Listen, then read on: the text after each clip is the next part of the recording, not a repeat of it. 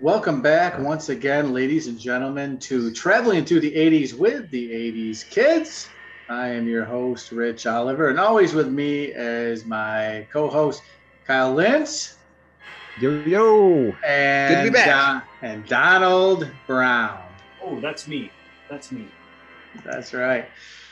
So we are back once again, and uh, this week we're actually, we did it a little while ago, and another thing popped up that made us jump back forwards into the nineteen nineties.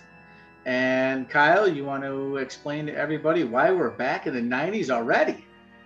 Yes, yes. Well, like I said, this year was a big year because we were talking nineteen ninety-two. We're going back there again. That was the year we graduated from high school. That's we correct. talked about Wayne's. We talked about Wayne's World not long ago, which was awesome. Yes. So now we're going to talk about probably the biggest movie of the year that year. Um, so in nineteen ninety-two, we saw the release of Batman Returns uh, that summer. So big, big movie that came out.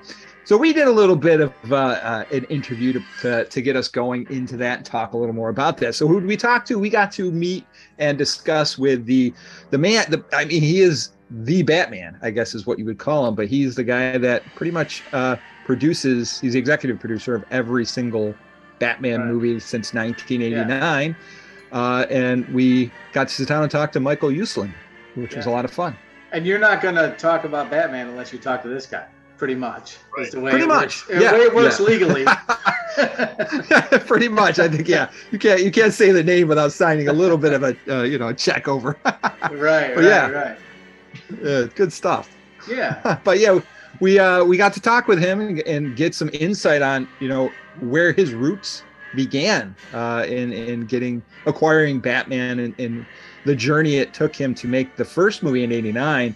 And then what, what it took to get to that second film, uh, you know, and even talked a little beyond. So we got yeah. we even talked a little into the the two thousands, you know, when we talked about the Christopher Nolan trilogy and such. But we got a we had a really nice, lengthy uh, interview with him, which you, you guys are going to really love.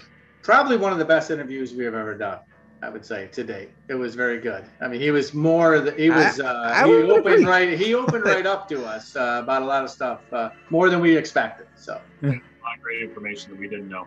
Uh, mm-hmm. Absolutely. Yeah. Yeah, it was great. Okay. And let's go to that, and then we'll come back and we'll finish up after. All right, let's do it.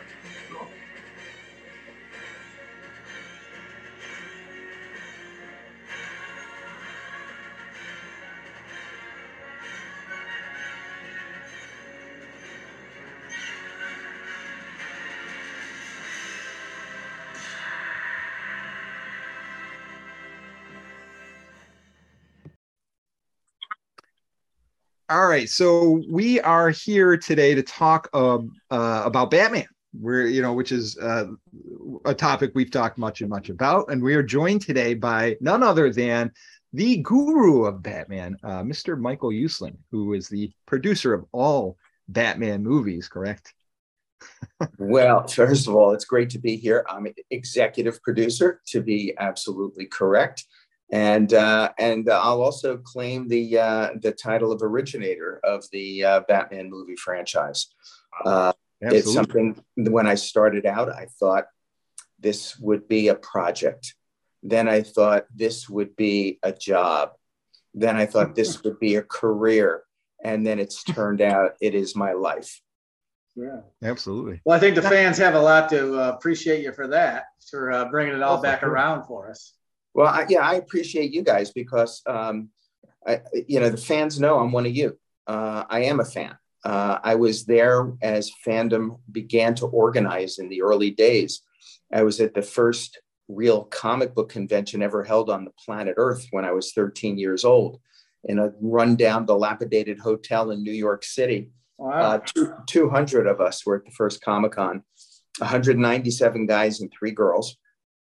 And we were flabbergasted that there were three girls who were at the yeah, first right. Comic-Con. Right? Um, but it was an amazing uh, time in my life because I lived in New Jersey, uh, about an hour outside New York City. And I quickly found out on my Tuesday afternoon tours at D C Comics when I was off from school. Uh, and as the fanzines first started to come out and talk about the history of comic books in the industry, that almost all the creators from the nineteen thirties to the nineteen sixties lived either in New Jersey or Manhattan or Long Island.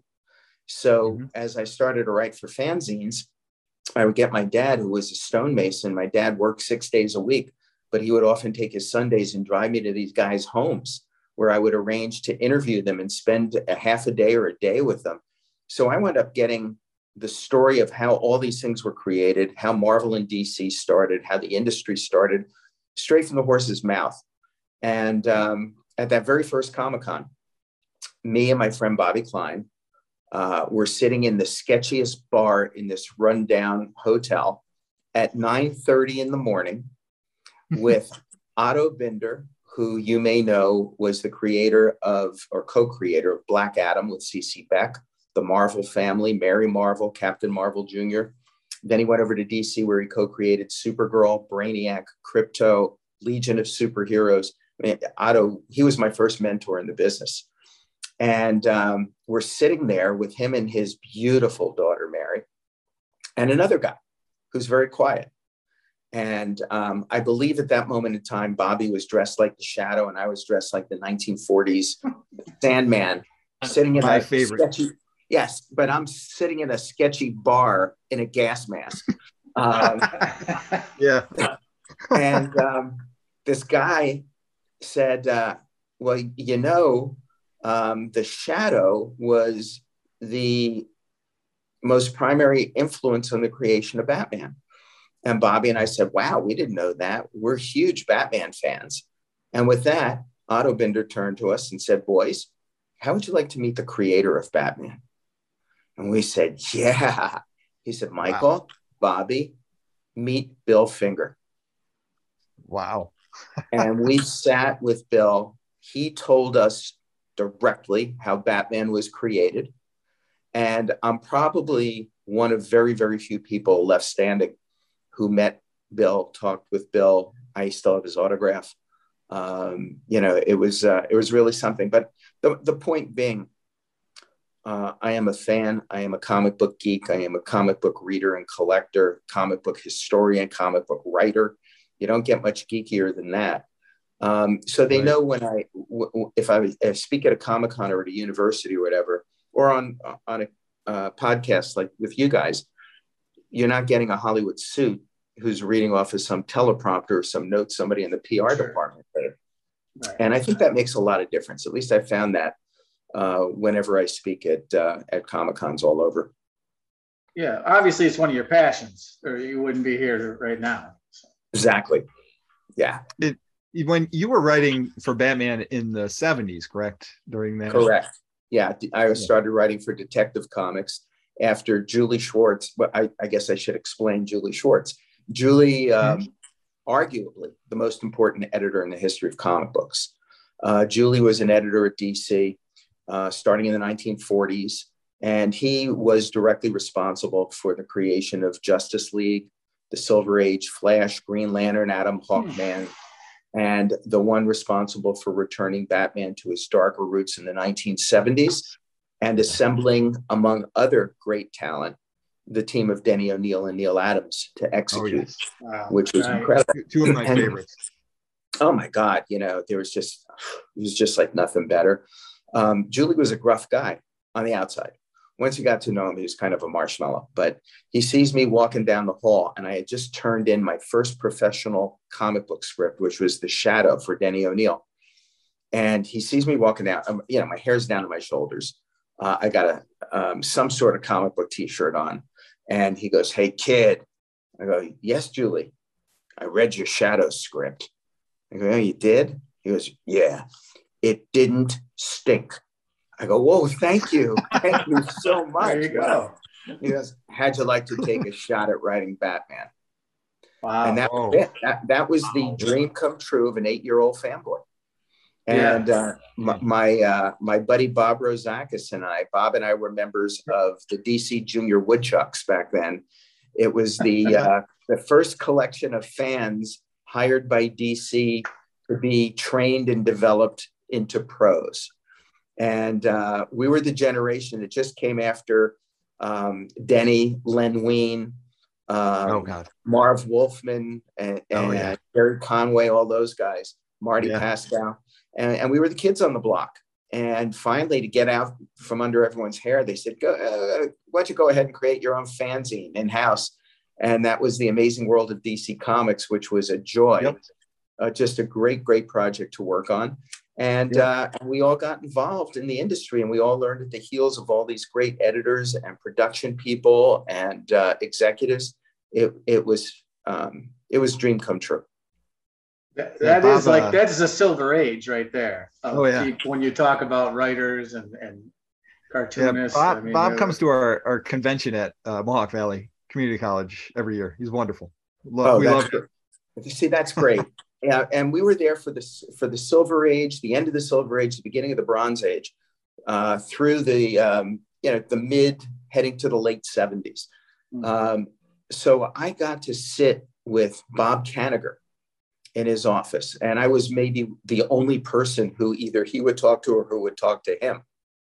But he had loved the job I had done, I had done putting together a book for Simon and Schuster called America at War, the best of D C war comics, where I gave him loads of credit for what D C had done with their war line. So I spent time with him. I would spend time at the end of the day with Murray Boltinoff, uh, among others, the editor of Superboy and the Legion of Superheroes, and Brave and Bold, the guy who brought Jim Aparo to uh, to Batman. Oh. And Murray oh, was in the, he was in the O S S under Wild Bill Donovan. And I started oh, wow. to get the most amazing stories. Um, I developed a relationship with Joe Kubert, Murphy Anderson, worked for Carmine, Infantino, got to know Bill Gaines, uh, worked directly for Saul Harrison, and just, you know, all the editors who were there at the time. We were in our um, fanboy glory, day by day, evolving into pros. And uh, so we heard all the stories. We hang out at lunch with these guys and listen to the storytelling that went back to the birth of comic books. Um, I, I made a deal with Gerda Gattel, the wonderful, wonderful older European uh, Jewish lady who had uh, escaped in time from Europe uh, as World mm. War Two was breaking out. She was the one who had the keys to the D C library. And she oh. knew what a, how much I was interested in the history of the company. So often, on my lunchtime, instead of going out with the guys, she would lock me in the D C library and pull down volumes, you know, maybe uh, New Fun Comics, More Fun Comics, or um, uh, Adventure Comics from the beginning. I wound up, over the years that I worked at D C, I read every single D C comic, you know, up until that time. Um, wow. So That's it, no it small was, feat. No, no, it was, it was glorious. And now I've gotten us all to completely off track and completely off track. Oh, no, that's wonderful. Love that's it. Okay. Love this yeah, story. Absolutely. That's and, my story. Uh, that's that's how I came up in the ranks. So as you're working at D C, what what inspired you to say, we need to make a Batman movie? What was it well, that, that drove was, you?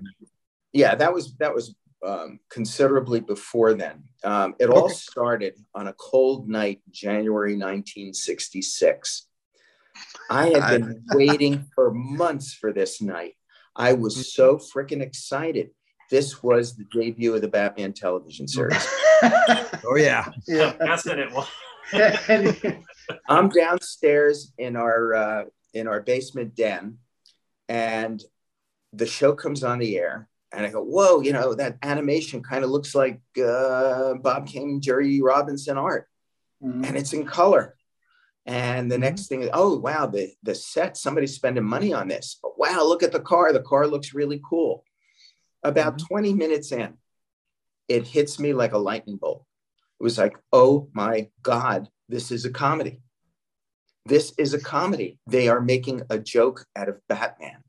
The whole world, the whole world who only will know Batman from this show will be laughing at him. And that just killed me. As a fan who had met and talked with Bill Finger and right. met Bob Kane and met Jerry Robinson and yeah. so many of the people involved in it, and knowing his history, how he was created as a creature of the night, stalking these deeply disturbed villains in the shadows, um, I was appalled. And that night in my downstairs den, I made a vow. Um, I made a vow just like young Bruce Wayne once made a vow. uh, except he made his vow over the bloody slaughtered bodies of his parents in the street. My parents were safe upstairs in the kitchen. Uh, but I, I said, somehow, someday, I am going to show the world the true Batman, the uh, one that, that Bill and Bob created. And I am going to find a way to eliminate from the collective consciousness of the world culture these three new words, pow, zap, and wham. And right. I, I yeah, right. You know, I, I was angry and I tucked it away. Um, but the day the day my first Detective Comics was published, amid the tears, admittedly the tears, um, mm-hmm. I panicked and I said, "Oh my God, my dream that I had since I was eight years old has come true. I don't have a dream. I need a new dream. What what am I going to do?" And then I remembered back. It took me ten minutes. I remembered back to that night in sixty-six, and I said, "Okay, this is what I'm going to do. This is what I'm going to do."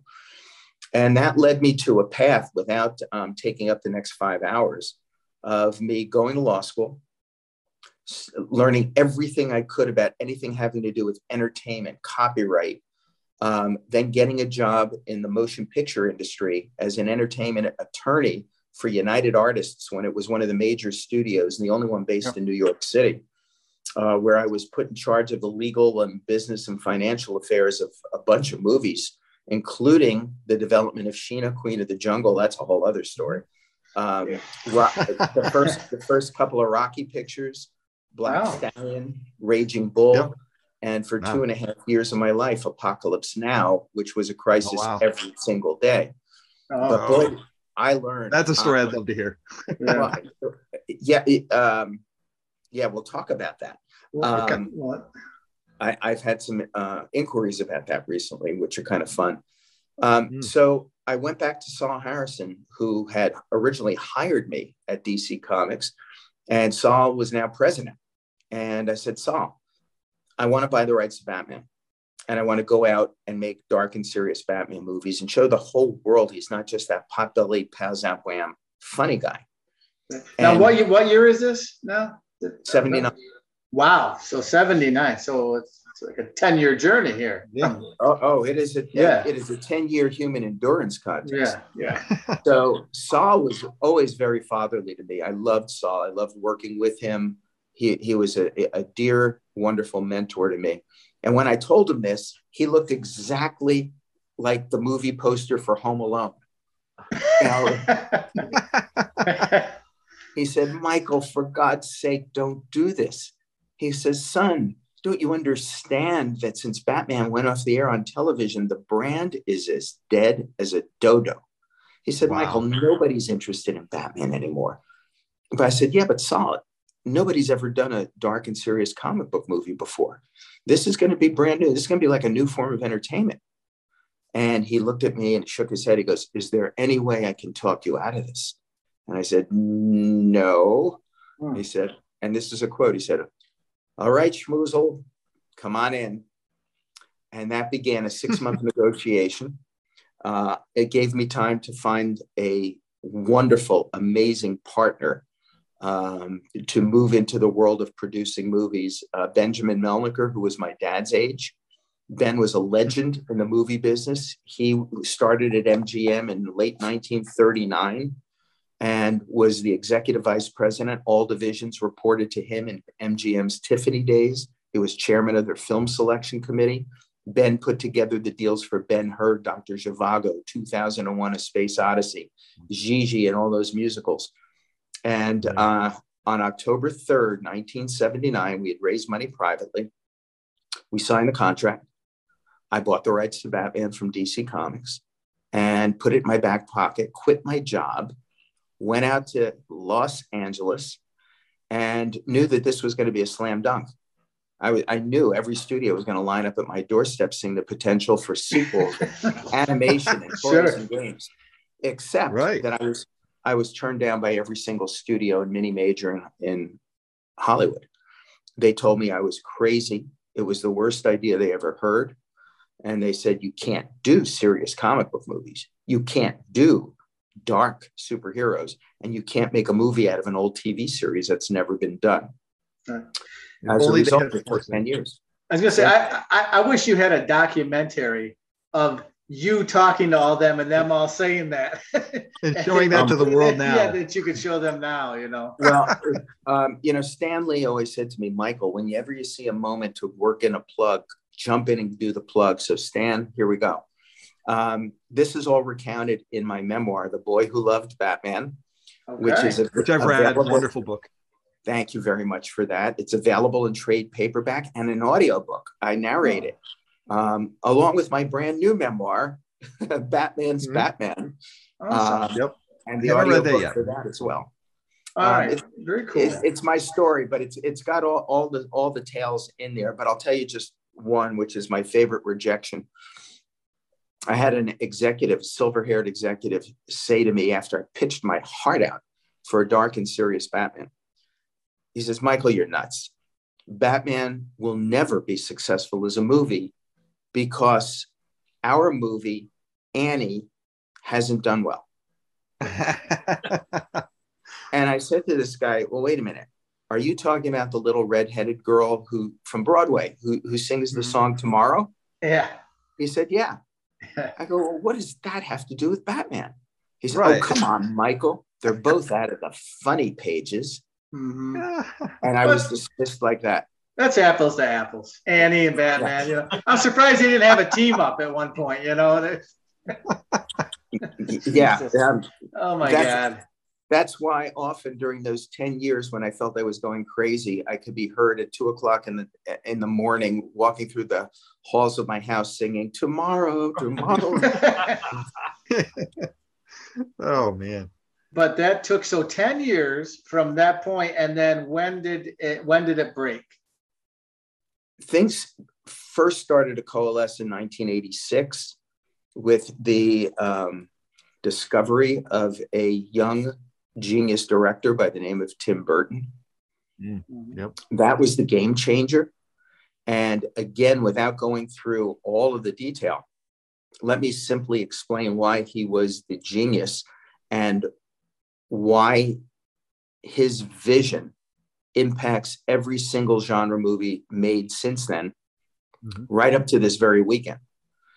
It was Tim who had what I always call the big idea, capital B, capital I. He said to me, Michael, if we are going to do the first ever revolutionary, serious comic book superhero movie, this movie cannot be about Batman. And as I crumbled into a heap at that moment, he, he then went on and said, no, this movie must be about Bruce Wayne.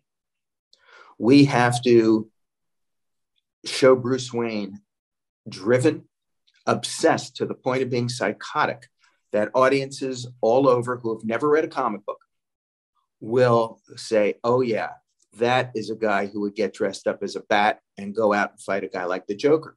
He said, that's why it's got to be Michael Keaton in the role and not some traditional, quote unquote, serious actor, because we will, he says, I will get unintentional laughs showing somebody like uh, Harrison Ford, Dennis Quaid, Kevin Costner, uh, you know, getting into a bat suit.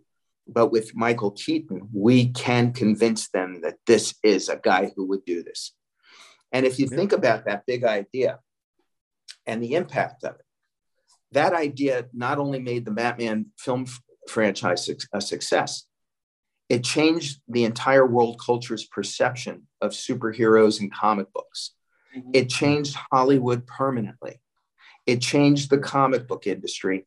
And that big idea opened the door to the Marvel Cinematic Universe. And think about it.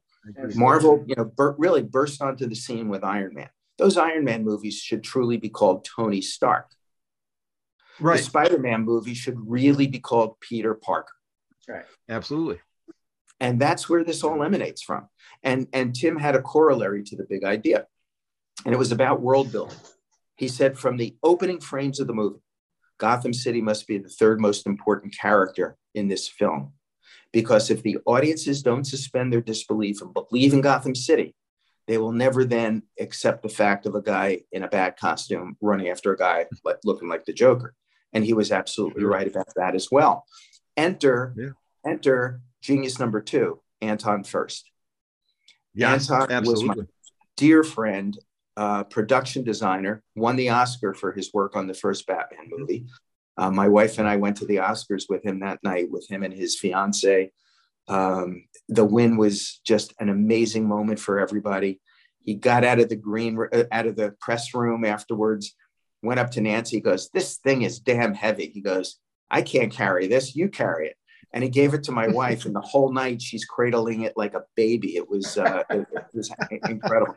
But it, it was Anton who took Sam Hamm's script description, which was, I think, one line. I think it was just like, "Gotham City is if hell has erupted from under the earth." And Anton said to Tim, you know, "What does this mean?"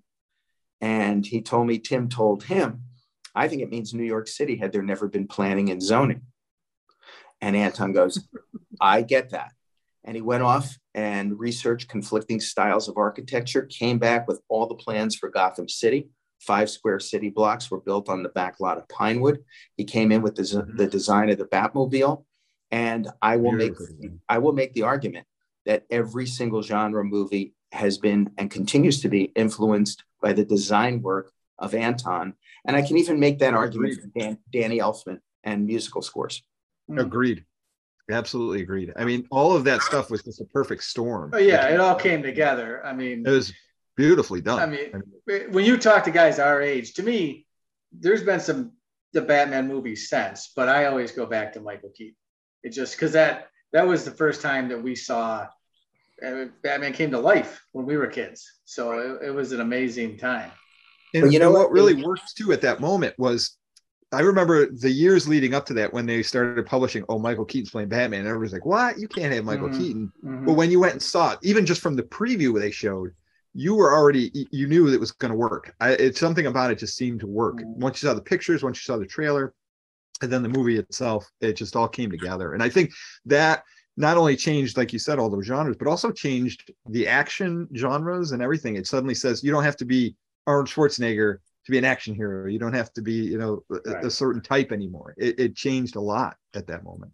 You know, when we started out in seventy-nine, and even planning earlier than that, um, the, the only model that we had for a blockbuster action movie was Bond. That was it. Mm. And yeah. So initially, when Ben and I got the rights, we were focused on getting one of the two best of the Bond writers onto Batman, which was Tom Mankiewicz or uh, Richard Maybaum. Mm-hmm. And both wanted to do it. And we wound up going initially with uh, Tom Mankiewicz, who wrote and deserves tons of credit for the success of the first two Superman movies. He is typically yes. known yep. as the script doctor. He's more like the script writer in, in actuality. Um, we, uh, Ben reached out to somebody he worked with in, in his M G M days, Ken Adam, who uh, by then was the production designer on the Bond films. Uh, Guy Hamilton, who had directed mm-hmm. Goldfinger, he was the first one on our list at that point in time. And if you go back and look at Tom's original manuscript, uh, his original screenplay, um, there was the kind of that James Bond feel to the approach to Batman circa nineteen seventy-nine. But it was Tim in eighty-six who threw away all the molds and just reinvented the whole damn thing. And, mm-hmm. and that was truly amazing. And, and I guess you guys are old enough, if you're old enough to remember that magical summer of nineteen eighty-nine, mm-hmm. it, was mag- it was magical. It was magical. It was. It's, it's not really, and, and people lose this in the context of history today. It, it was, it's not really gauged by the success at the box office, which broke records left and right. It was its impact on the world culture. It was the fact that that summer you could not walk through Times Square, New York, twenty steps without seeing someone in a Batman hat or a Batman t-shirt. Yeah, the right. industry, the industry ran out of the material to make t-shirts. That's um, everywhere. Yeah, yeah we, this we was were the, like we were like sixteen. This was the peak time. For, yeah. This was like if Star Wars came out. If we were sixteen when Star Wars came out, this came right. out. What right when we were, you know, in cars, yeah, we were driving to the theater by ourselves. You know what I mean? We so were hungry we, for. We this. were the perfect age for this to yeah. come out. This this is the perfect moment for you because, um, first of all, I think it is the best marketed pre-social media film mm-hmm. ever done. Absolutely. Uh, all the original billboards and posters did not have the name of the movie on it. It was just right. the black bat in the gold yeah. oval, and it said June twenty-third, but seemed yeah. like everybody on the planet Earth knew what this was. Mm-hmm. And uh, except I should say, um, I think the later statistic we saw was that seventeen percent of the people looking at the symbol did not see the Batman symbol. They saw teeth and a mouth um, when they looked at it. Um, but but ninety percent of those people were like dental hygienists. So I guess it was okay. So they were. but, but, but that's the way it was marketed. Um, people, we, we had reports constantly. People were calling up movie theaters asking where and when the Batman trailer would be shown. They would pay yeah. the money to go to that movie, watch our first trailer, and then leave. Yeah. Um, yeah. Yep. Comic-Cons were all, had a black market. I remember with, like going to, to shopping at, at J C Penney, and they just had a T V that just looped the Batman trailer over and over and over. Right. And I remember just standing there just watching it over and right. over. It was just so mesmerizing. Yeah, and the big department store displays that they had at the time, it it, it was magic. And then the lines that would go literally wrap around the blocks at movie theaters, um, lines of people who would get online a day before, and they would sleep online. Um, they would there would be people playing the guitar. Nobody had cell phones back then, so it's not right. like you could just order a pizza online and have it delivered. Right? You know, it was it was a different world, but it was a bonding experience. Mm-hmm. It was a social experience that was taking place, and I don't think we'll ever quite see the likes of it again. I agree. Yeah, there was definitely something magical about that yeah. time, and it just it, I mean it just I remember just seeing it and just it just blowing my mind. And, and we we covered the uh the first movie on a previous episode about the eighties, yeah, we and obviously about it. But um jumping so that was released in eighty-nine, and obviously the fanfare blew up over that. And then once that had come out and the awards were given, things like that, like you talked about, what was the next step? Was it automatic, boom, we need a, we need a sequel? How did that all transpire for the second one? Oh, yeah. I mean, you know, the studio's not going to see a big, huge success like that without throwing it, throwing out a sequel as fast as they could do it. Mm-hmm. So everybody was on board with that. Um, they left and paid for the sets to stand at Pinewood uh, oh, really? till a sequel could be made. Wow. And then if, if memory serves me, economically, things went a little crazy in terms of the value of the dollar versus the value of the pound. And all of a sudden, coming down the stretch, they realized it would be much more financially beneficial to shoot it in the United States.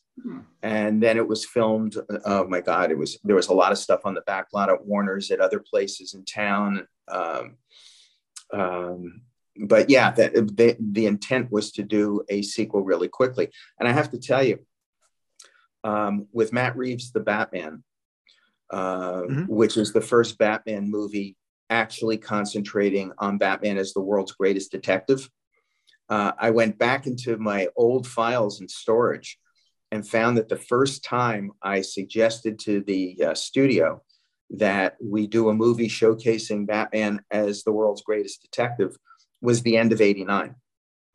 So I literally have waited thirty-three yeah. years for that movie, and now can also say, well, that was worth the wait. Um, yeah. But but for this one in particular, that was not what they, the route that they wanted to go. Um, already you were starting to feel a bit of an influence of the toy merchandising world.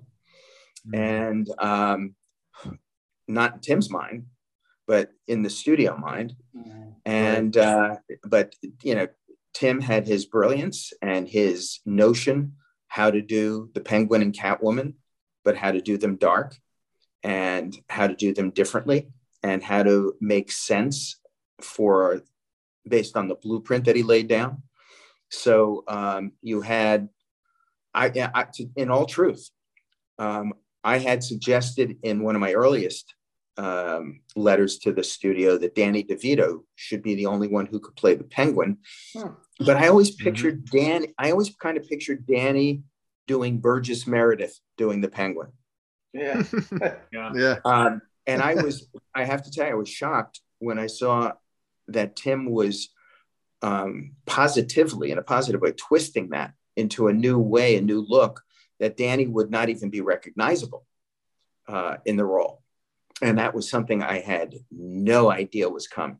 And, and that's part of the magic of, of people, of filmmakers like Chris and um, Chris Nolan and Tim Burton and Matt Reeves and Todd Phillips. Um, the way they have a vision in which they respect the integrity of the character, yet bring their own vision to it and then know how they want to execute that vision. So um, it, Matt Reeves' vision, for example, of Riddler is not the same as Joel Schumacher's version right. of the Riddler. Right. Danny's Penguin. Um, and, and you look up and down the line, um, you know, when Chris Nolan, part of his genius is always, he, he never casts the way anyone thinks logically it should be cast. He always is, is out of the box. It, it, it's one of his uh, creative uh, talents. Um, I mean, who on God's earth would have thought Annie Hathaway as Catwoman? But he had a vision for it. She pulls it off in kind of this this combination of Audrey Hepburn and Judy Garland and uh, wrapped up in an action hero. So um, it, it's a tip of the hat to the genius of these filmmakers and their vision. And I think that's uh, incredibly important.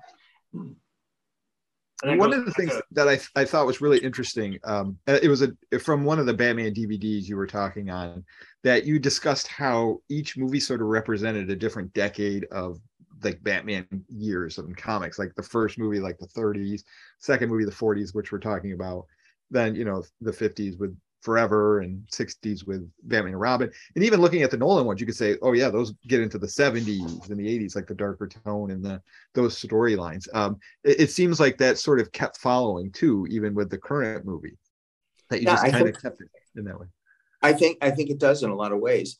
Uh, for me, it's the easiest way to explain when I'm talking to the media who are not schooled like you guys are in, uh, in, in our arena, um, to try to explain to them that, yes, you can legitimately have vastly different interpretations of Batman and the villains and Bruce Wayne specifically, because mm-hmm. the comic books themselves as the primary source have gone from one extreme to another. Mm-hmm. And, yep. um, you know, w- when I first met Tim, I was surprised at our first lunch to hear he was not a Batman guy, a comic book guy.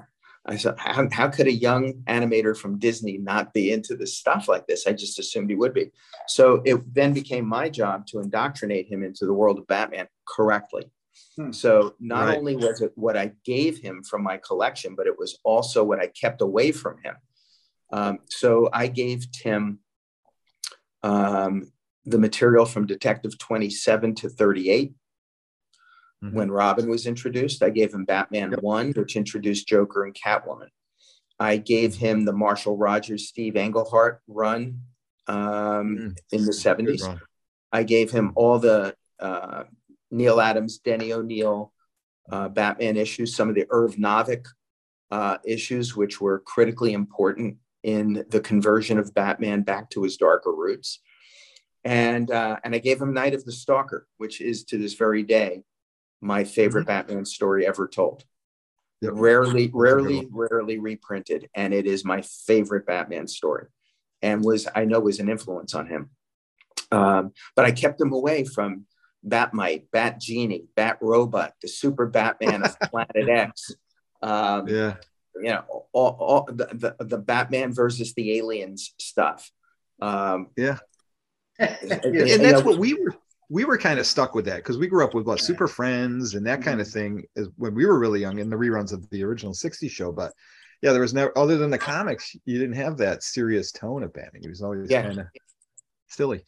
Just think for a second. If instead in an alternate universe at that second lunch, I handed him a stack of all the Batmans versus aliens that came out in the fifties and early uh, sixties.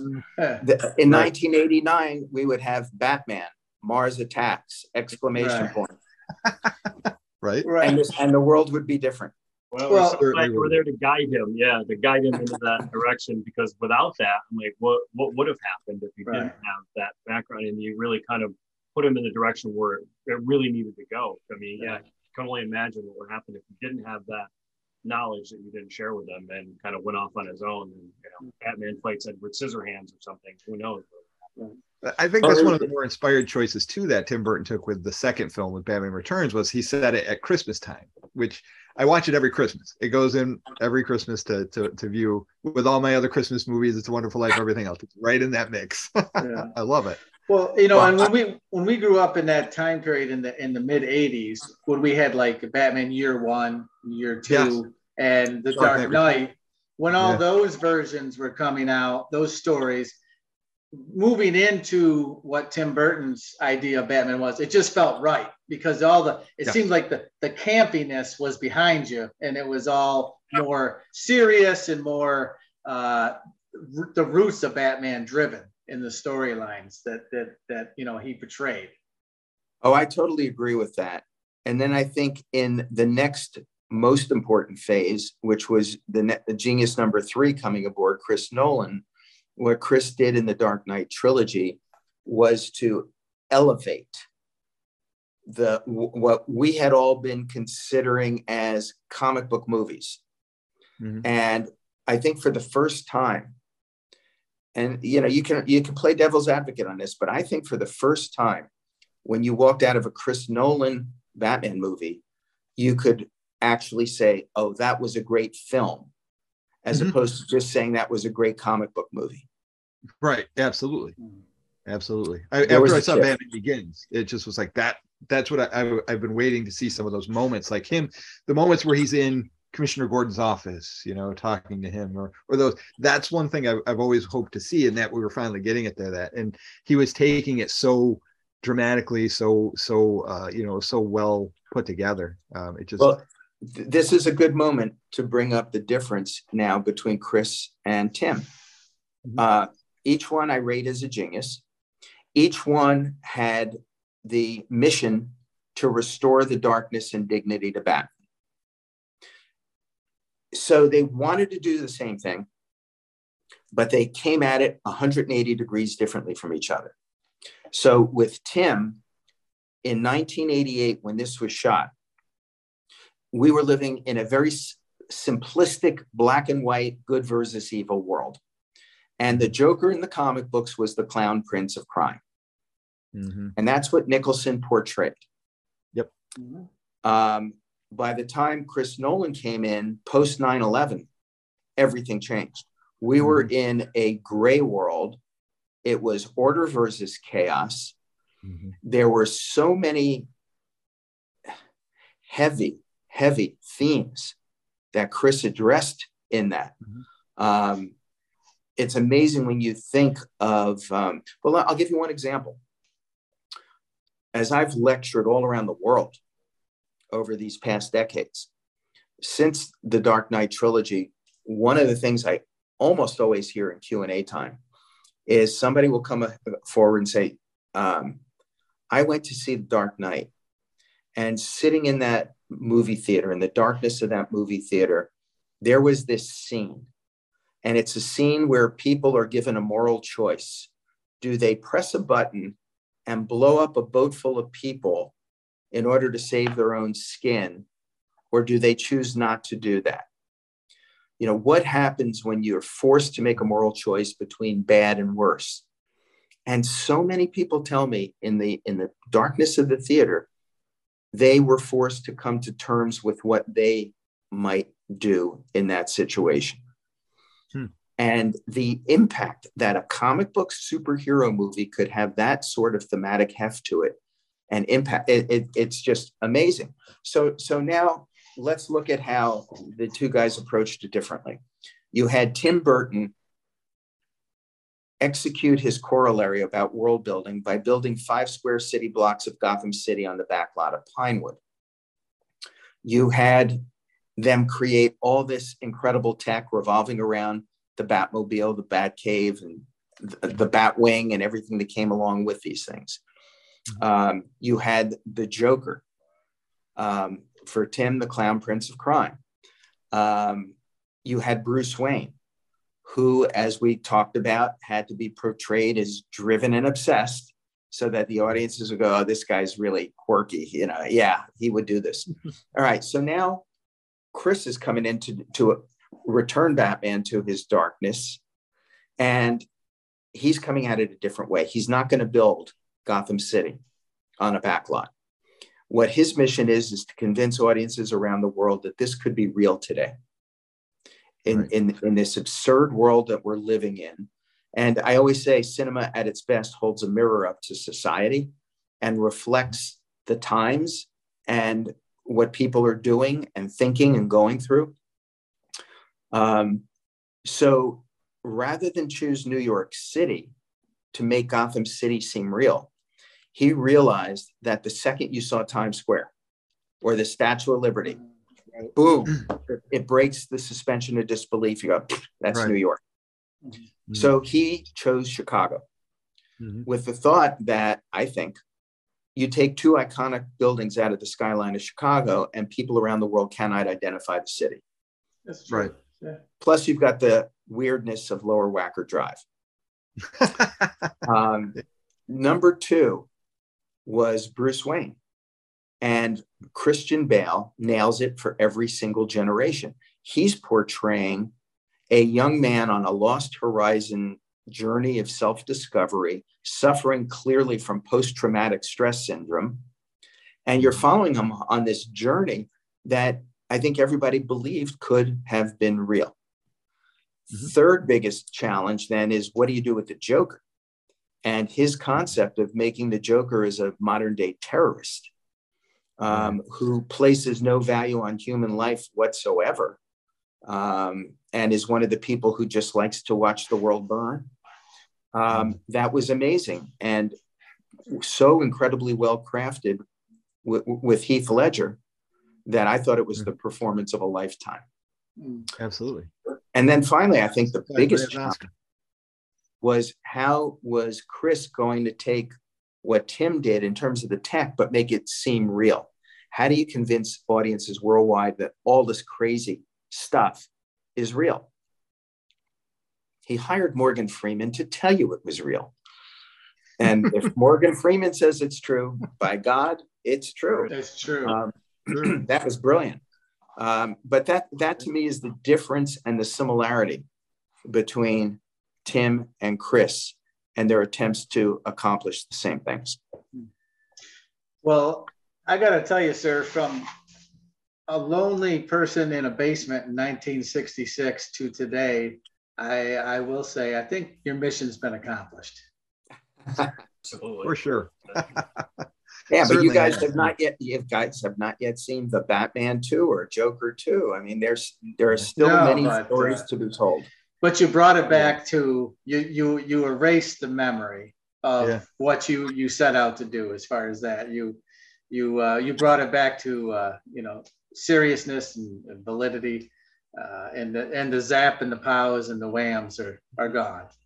Well, yeah. um, I think I can conclude this portion with an anecdote. There came a day some years back, I think it was at San Diego Comic-Con, when Jerry Robinson and I were scheduled to do a Batman panel. And it was in a very large room. And the room was packed S R O.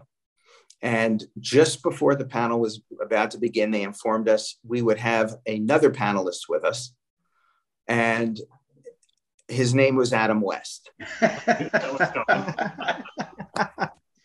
So without going into a lot of detail, um, way back in nineteen seventy-nine, I always wanted to see Adam play Thomas Wayne in the first mm-hmm. Batman movie.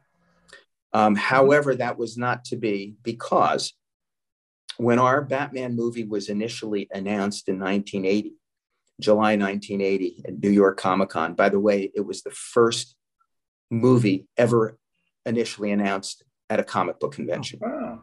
It all started in New York, July fourth weekend, nineteen eighty, Phil Souling's Comic-Con. Wow. Um, and and the, be, believe me, the studio thought I was out of my mind insisting that we do it that way. And we actually showed, uh, we actually cast the bat signal on the Empire State Building. Um, oh, that's cool.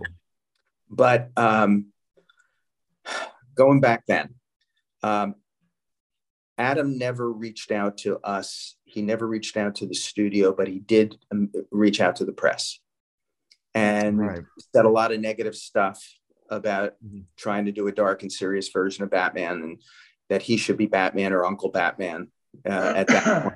Right. Um, and and it ticked off enough people at the studio that um, they then nixed my idea of bringing him into the fold to do that role. So I had not had any contact with Adam West as a result of all of that. Sure. So now we are a zillion years later, and he's sitting down next to me at this panel, thousands of fans in there.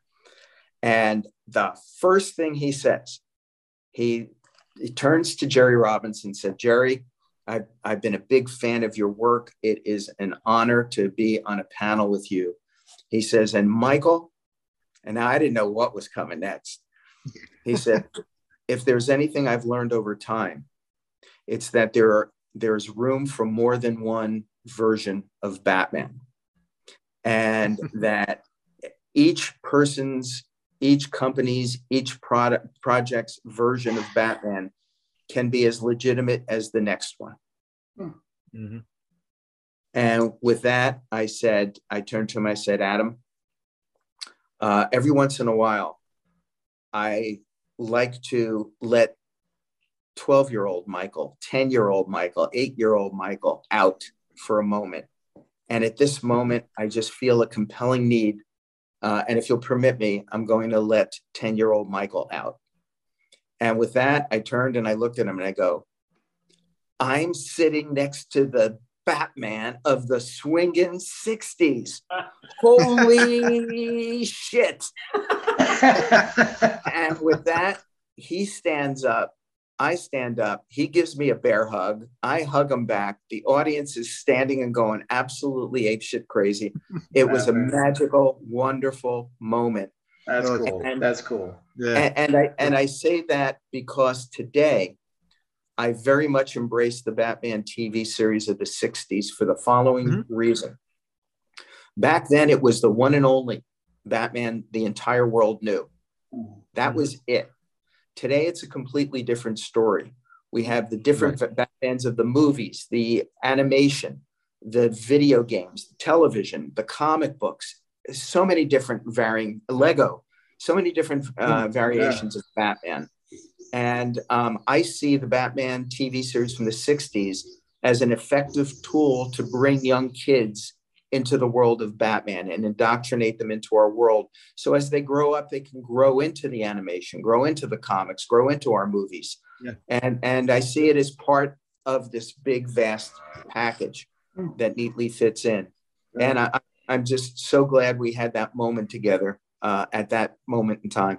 Did you uh, did, did you ever tell him that you wanted him? You your plan was to have him in the movie. Did that conversation ever come out? Was he, you know, did he know that you were kind of no. like to have him in? Oh. No, I felt that would be bringing up um, old bad old bad vibes. Mm. Um, I, I will I will also I will also tell you that it had an impact at the premiere of the first movie, where um, many of the actors who appeared in the Batman T V series as villains had were invited uh, to the premiere. Um, mm. It was it was that night that I met Burgess Meredith and uh, Cesar Romero and, wow, uh, nice. and, and, and a number of the a number of the actors who played those villains, um, but there were still some hard feelings there f- on the studio side. Um, but I, I'm I'm just glad that Adam and I were able to uh, um, you know meet in the middle and embrace each other. Yeah. Sure, sure, sure. That that is that is a nice uh, a nice touch. Yeah, it's a good ending. Man. Yeah. Awesome. I mean, we grew up, we were um, young. So when we were, when I was watching the sixties, I mean, that was the only Batman. If you didn't, couldn't get your hand on the comic books, you, I mean, this is when you're watching T V. So we grew up with that. But I, for me, at least growing up, I didn't see it as campy and funny. I, you know, it was like, cause Adam West pay, played it so straight, or at least tried to. And it was like, so it was like, that was right. the Batman. That was all right. you got. I mean, and I mean, as a car guy too, so like it was the Batmobile to me was more, you know, watching that than watching, you know, Adam and Burt Ward. Right. But then, like I think Richard said that once Batman comes out with Michael Keaton, and we're once again, now we're skeptical because we grew up watching the sixties, and now we're like, Michael Keaton, the guy from Gung Ho and all these comedy movies, I don't think that's a good move for Batman. You need someone serious that can be a superhero. And then he changed everything and changed our mindset mm. and, and erased all that and gave us an adult version of of Batman that when we left the theater, that's what we wanted wanted to be and, and suit up. And, and I, appreci- I appreciate your perspective as kids back, mm-hmm. but you have to appreciate the pain and anguish.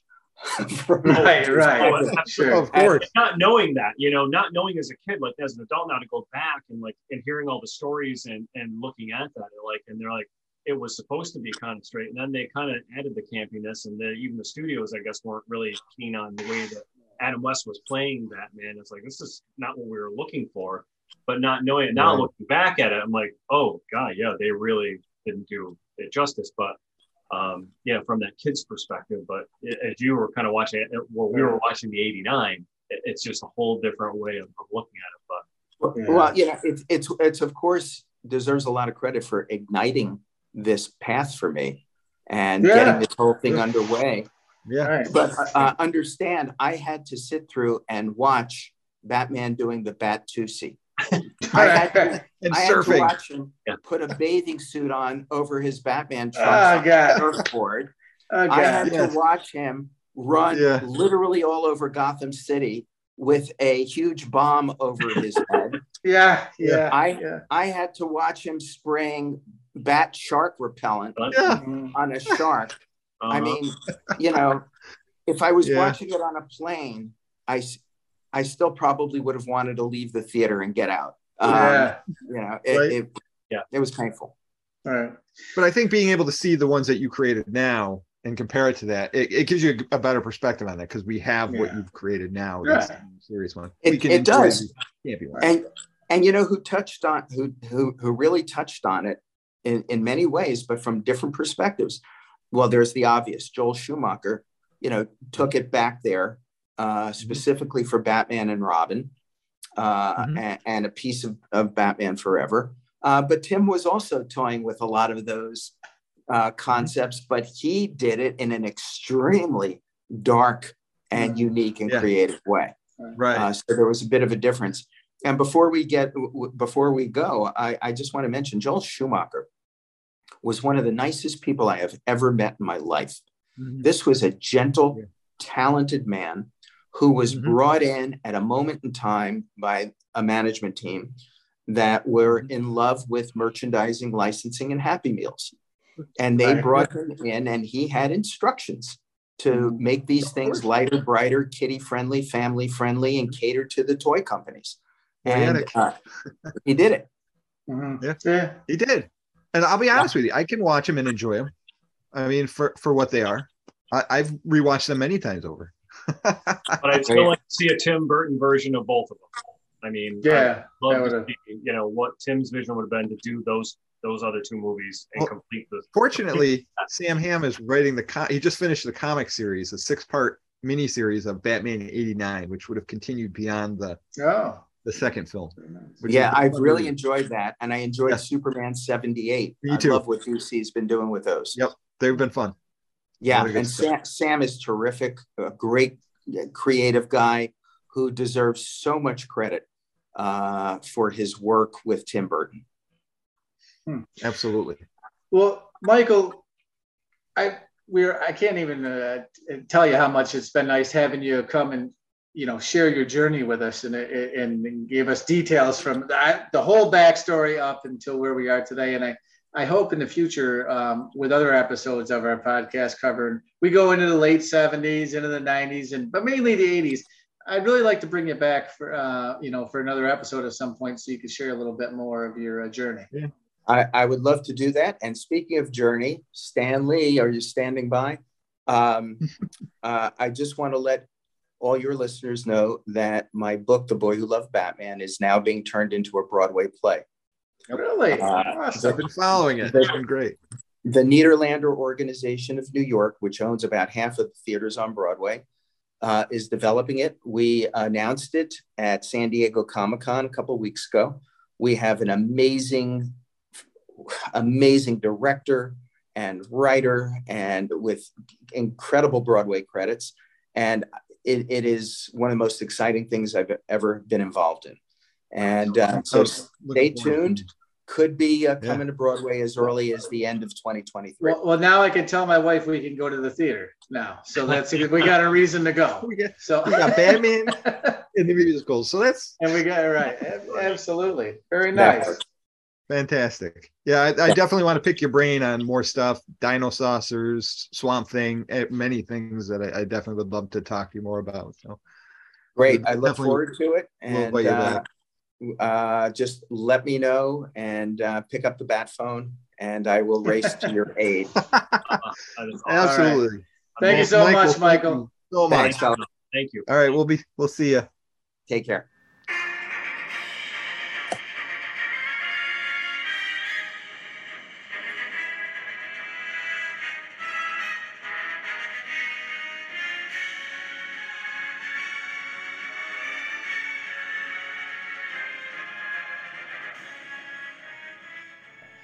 Well, that was amazing. I couldn't believe, you know, awesome. And actually he spent more time with us than we were expecting. We only expected really about a half an hour interview and he went way right. above and beyond, but he seems to just enjoy talking about what he's done. And absolutely, that, that in general is uh, inspiring to a lot of people to know that w- how he started out and, and the, the path he took and what he did to gain where he is now is inspiring. Mm-hmm. Absolutely. And, yeah, such such great stories and a lot of stuff we didn't know. And mm-hmm. um, yeah, it was just really great to hear. And I think he's used to maybe doing just regular interviews with, you know, the press. And it was, I think it's sure. probably a little more relaxing talking to fans and people that are intrigued with, you know, stories that they're, you know, isn't newsworthy, something that's just, you know, what happened with us and that, that he really did get a chance to open up some. And he, he's, he's, he's a geek fanboy. I mean, he, he yeah. loved Batman and that's really what it came down to. And he, you know, he really, really showed us that. And that was, I think that's what made the conversation great. And he seemed to really appreciate where, like, because we explained to him where, you know, he's older than us, obviously, but we, the age we were when uh, Batman eighty-nine came out, mm-hmm. we, you know, it, right. you know and, and we were in our teens at that point. It was like an explosion of, of new ideas and what he mm-hmm. took to get yeah. us as fans to that point, obviously, from the old Zap mm-hmm. Powell. Wham Batman uh was, right. was quite a, uh, sure. a track so so that was awesome. And, uh, so we're here in June of nineteen ninety-two. Uh, yes Kyle yep. we are graduating in about one week from high school. Yes right so now. We're talking yes we're we're going June fourteenth through the twenty-first of mm-hmm. June, um, in case we didn't say that earlier. But yeah, we're we're talking about um, yeah, we're we're about a week away. I think we're graduating like next week. I think it was around the twenty-fifth or sixth was graduation. Was, was that when it was? Okay, and and Don, I think you, so. you, Don, you're about a year year out of it's your first year of college. You're completing. Yep, yep, and just about failed out because I was too busy hanging out with Kyle. Right. All right. All right. You're welcome. You're welcome. Writing transcripts from S N L so we could, you know, do shows that. Oh, I know. Yeah. That I'd rather yeah, we did. We did those live shows. That's right. Yeah, you were involved with those even when we were. Yeah. So that's yeah. right. So yeah. So involved with. But it's right. your first year. You're just kind of getting your feet wet. So yeah. I came back. Started, sure. Yeah, I I came back. Jerry signed. Yeah. Come back to Oswego, but Al Roker and I, we, we we made it through, and look at where we are today. There yeah, exactly. There you right. go. Right. Yeah. So here here we are in June, a uh, week before we graduate so, from high school. Right. What's and, what's going on then, Kyle? And and uh, well, we're in movies, so where are we at in the movie? Yeah, world? we're ta- we'll talk movies. Since since we're talking the big movie of the week, you know, we were talking, you know, Batman Returns with with Uslan, and um, I so I remember going to see it. Opening night, you know, that was like the big deal. Um, I think it was right at the time too that Uh, we were in Regents Week, I believe, at this point. So we were able to kind of have, if we didn't have class that day, you could, we, we weren't in school. So I remember going to see the movie in the afternoon that day, and that was pretty cool. Um, so yeah, we're talking movies this week. So June nineteenth was the day that Batman was released, that Friday. Um, so the, the, there's a lot of really good movies that are out at this time that are, um, you know, doing really well. Obviously, the big movie of the week, we'll start with number one, is Batman Returns. Mm-hmm. Uh, you know, it opened up at a pretty strong pace. I mean, the most anticipated movie of the year, I guess, at this point.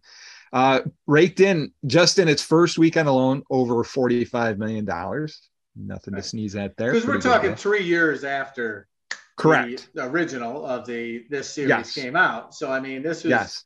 uh, very reminiscent of I always, I always uh, said it was Star cool. Wars.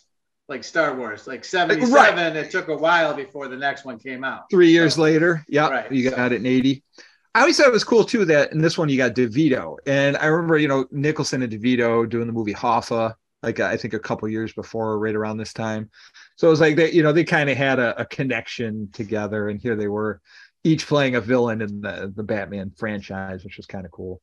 Um, Michelle Pfeiffer, obviously, and the return of Michael Keaton. Uh, so big movie, big, big week for that. Uh, number two this week was uh, uh, coming in at just over seven point seven million. So more people were seeing Batman that week, was Sister Act dropping down to number two with Whoopi Goldberg.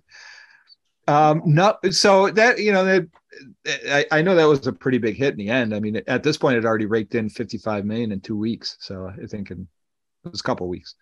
Uh, so not bad. Uh, number three uh, is another awesome movie from that time, Patriot Games, starring Harrison Ford, uh, which was a pretty awesome uh, political thriller type action movie.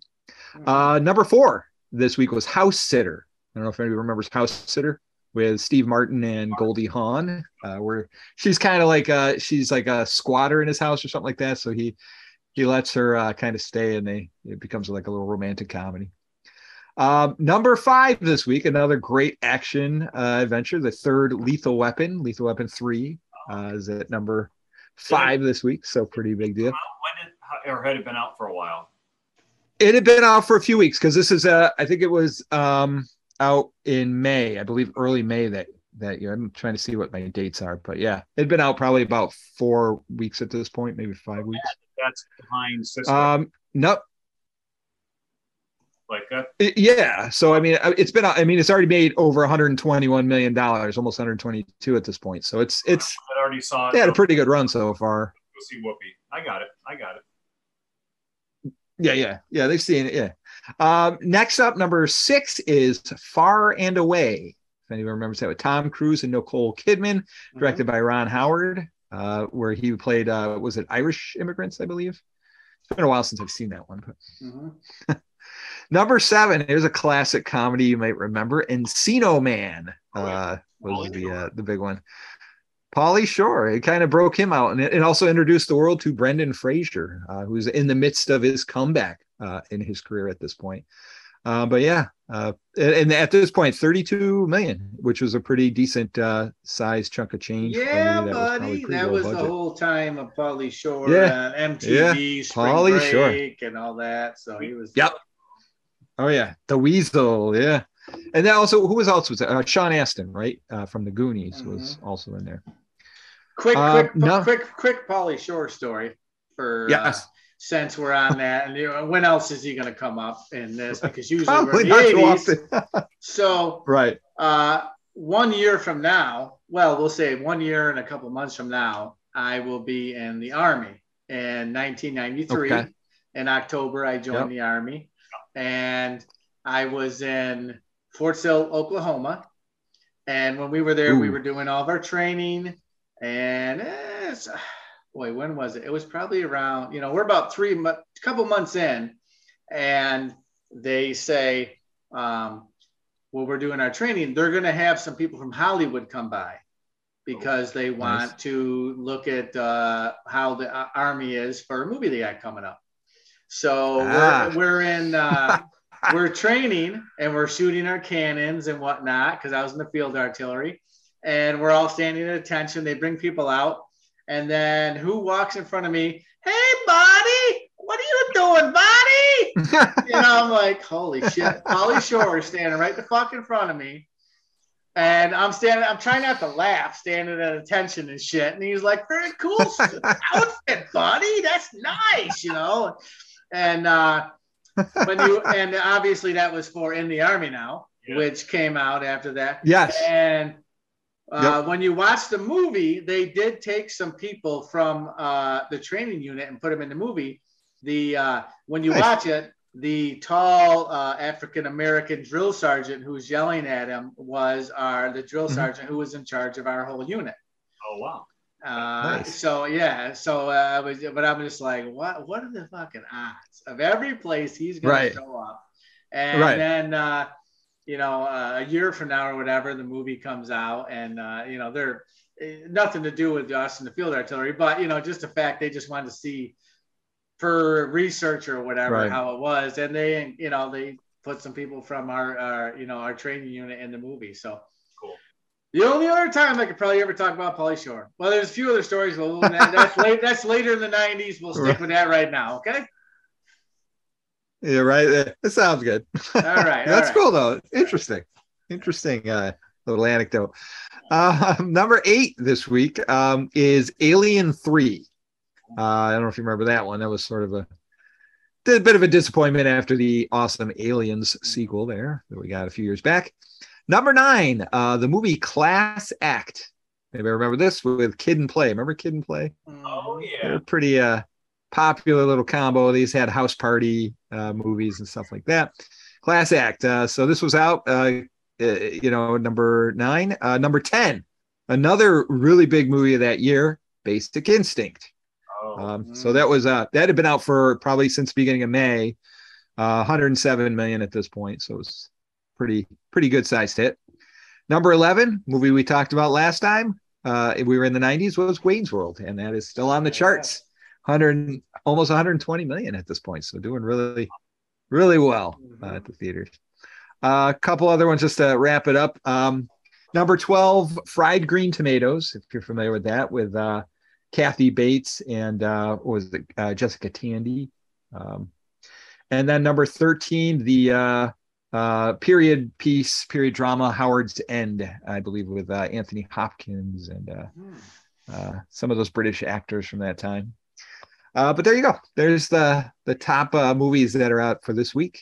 Well, not a really. I mean, there wasn't many stinkers in that whole bunch. Everything no, was pretty well known. Some yeah. great, great movies. I mean, I, I I I remember going probably to theater seeing almost all of those on that list.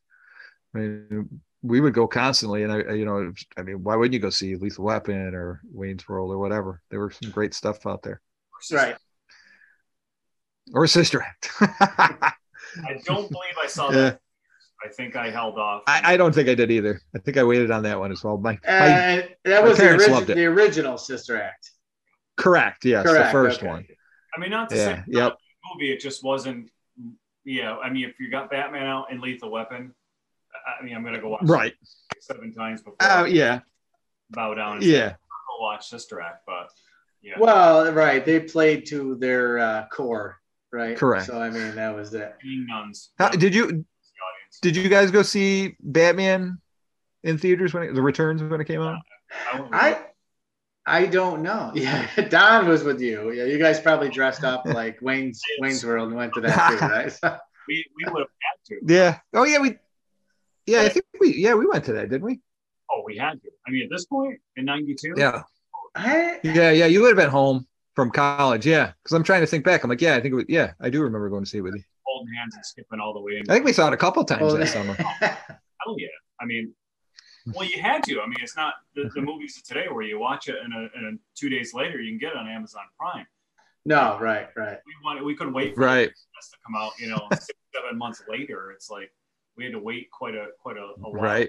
Yeah, but I mean, this was the I mean, after the eighty-nine version. It's like now we're like, okay, let's see what these new characters are. Now there's right.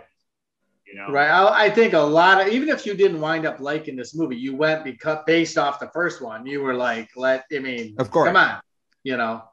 Uh, and I think, ah, I don't know. I, I like the original better myself. Uh, mm-hmm. But, mm-hmm.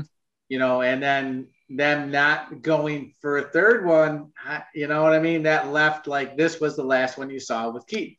So it was, it yeah, was, it was which is a disappointment. Like, yeah. You kind of thought it would be. I, I liked, I like returns. I actually like returns a lot, but I wanted a third one. I wanted to see Two-Face, Billy D. Yeah. Williams, Two-Face, and all that stuff. So. Yeah. Yeah. But, you know, well, and, and talking to, we, we got talking, what we got. Talking to, to Uslan, I think we kind of understand why, in a way. I mean, they started leaning towards right. the, the toys, you know what I mean? And then getting away from right. what, what, what made it came these, down to. What made those movies great. So, you know, right. to each in their own. Returns was, is, yeah, you saw them toys. Is a favorite of mine. I mean, but there, it was like they had too much going on. I'm like, and, and I want to watch it for Batman.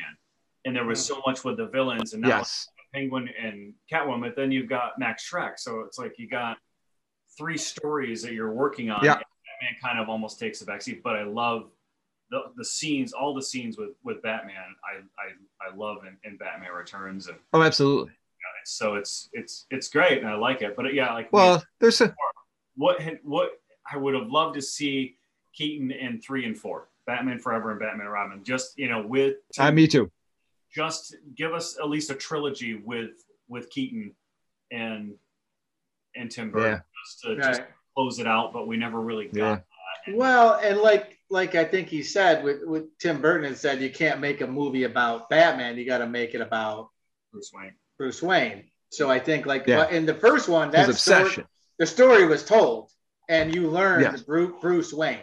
That story was told, mm-hmm. and then in the second one, they decided to add more characters and cut down on the story. It felt like, you know, mm. per character. I mean, you well, know. It, it focused mostly on Penguin. He was really yeah. the the so, main story that, that was yeah. really driving the movie. Yeah. So it's less about Batman, more about Penguin. I mean, not bad. It wasn't bad. No, no, I, was, I, I'm know, not knocking it. No, I liked it. Well, and I, I love the tie-in the tie now, because obviously we know Paul Reubens played, you know, Oswald's father in Batman. Penguin's father. Yeah. In the new Gotham series, he comes back again. He's playing mm-hmm. her and kind of As, yeah. on it, but it was just, it was really cool to just, you know, yeah. that that that tie-in again of agreed.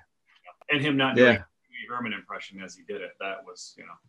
But I, I I felt like one of my least favorite Batman villains is probably the Penguin, because he really doesn't was he's just a guy that wants to be rich, you know, he just so but yeah. this time they made him a little bit more of a creature who was really looking for revenge and things like this, so he had a little bit more depth to him in this that I liked.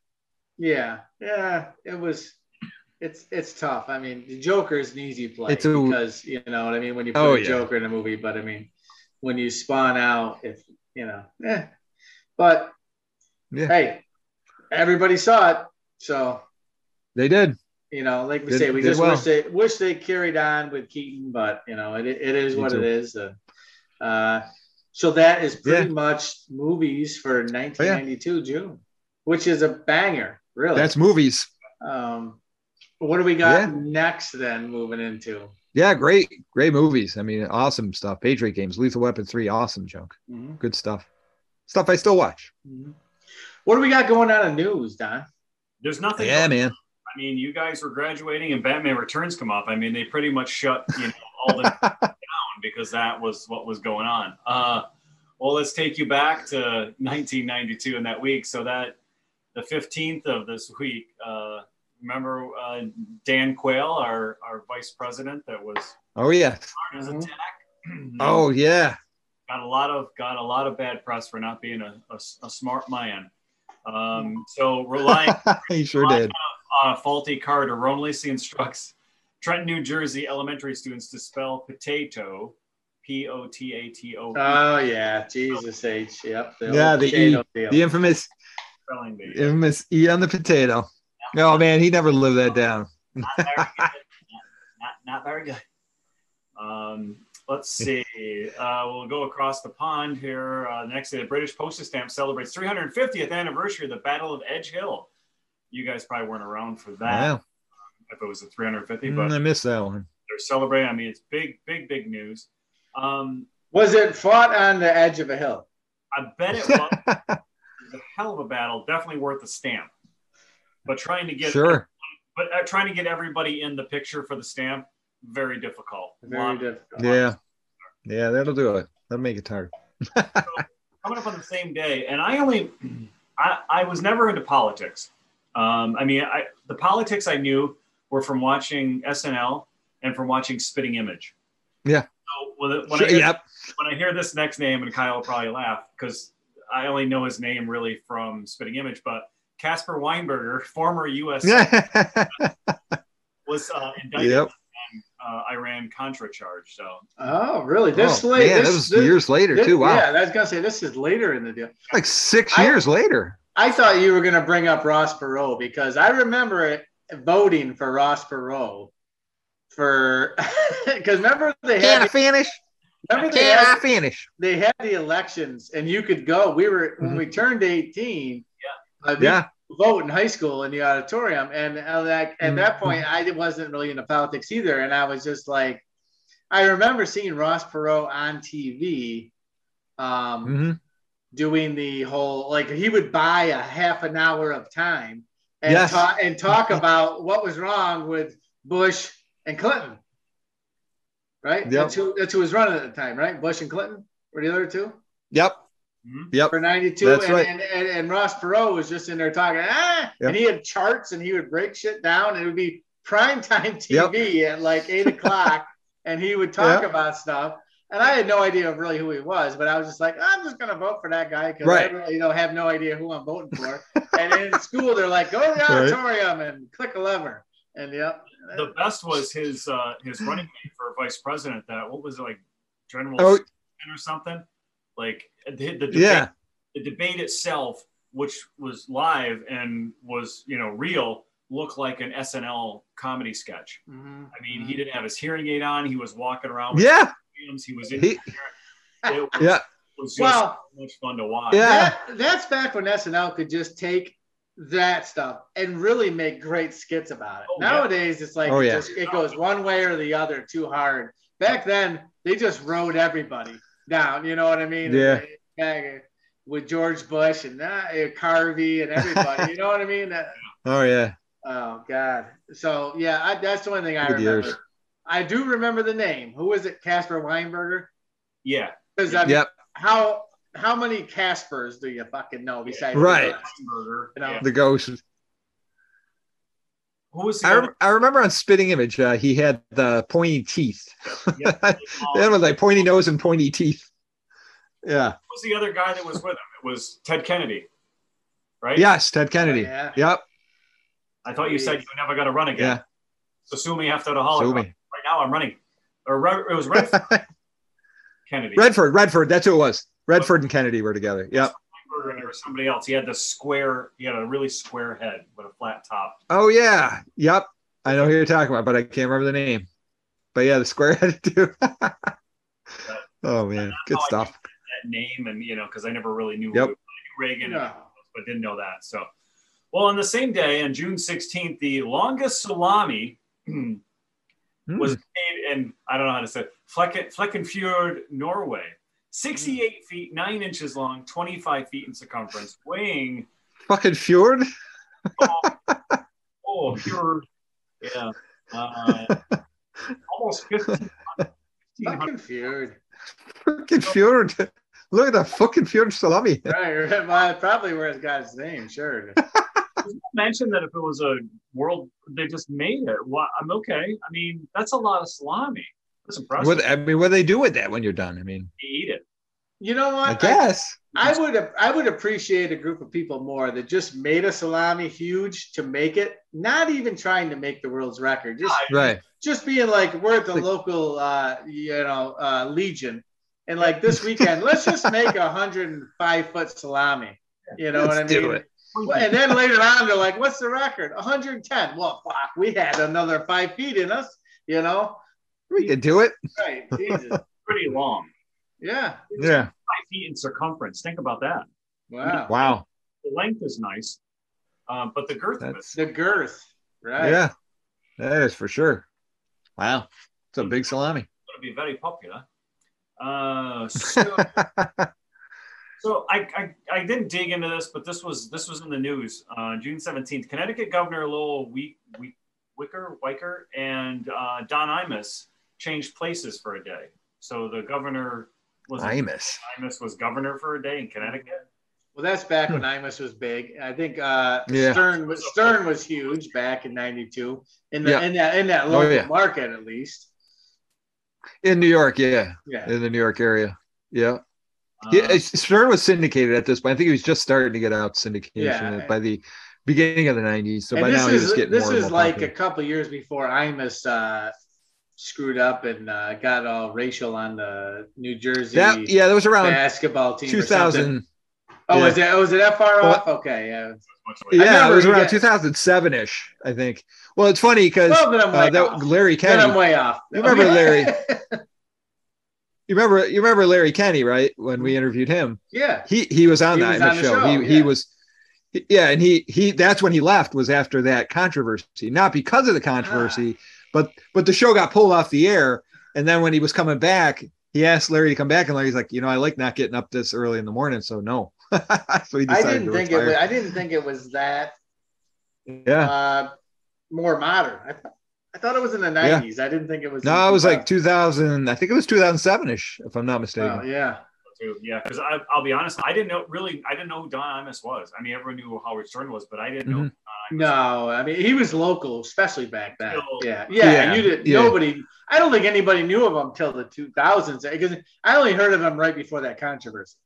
Right. Well, like a few years before that was yeah. everything else, yeah, and then seeing Private Parts, and then I knew him through Stern, yeah. That, but yep, it, Private Parts, yeah. That was the only reason I knew him was from that stuff. Yep. So, all right. Now we don't have to worry about it anymore. Uh, this is in entertainment news, and it kind of lied. Yeah. We didn't know who he was, but we were still imitating him apparently because S N L was. Um, Peter Allen, uh, Legs Diamond, died of AIDS. Oh yeah. This week. Um, ah, Peter Allen. But there was, uh, yeah, I I, remember I played Peter Allen in Friday Night Live. Yeah, and it was uh, Harvey Fierstein. Harvey, yeah, Harvey Fierstein when um, yeah, was it Ian O'Brien was playing Harvey.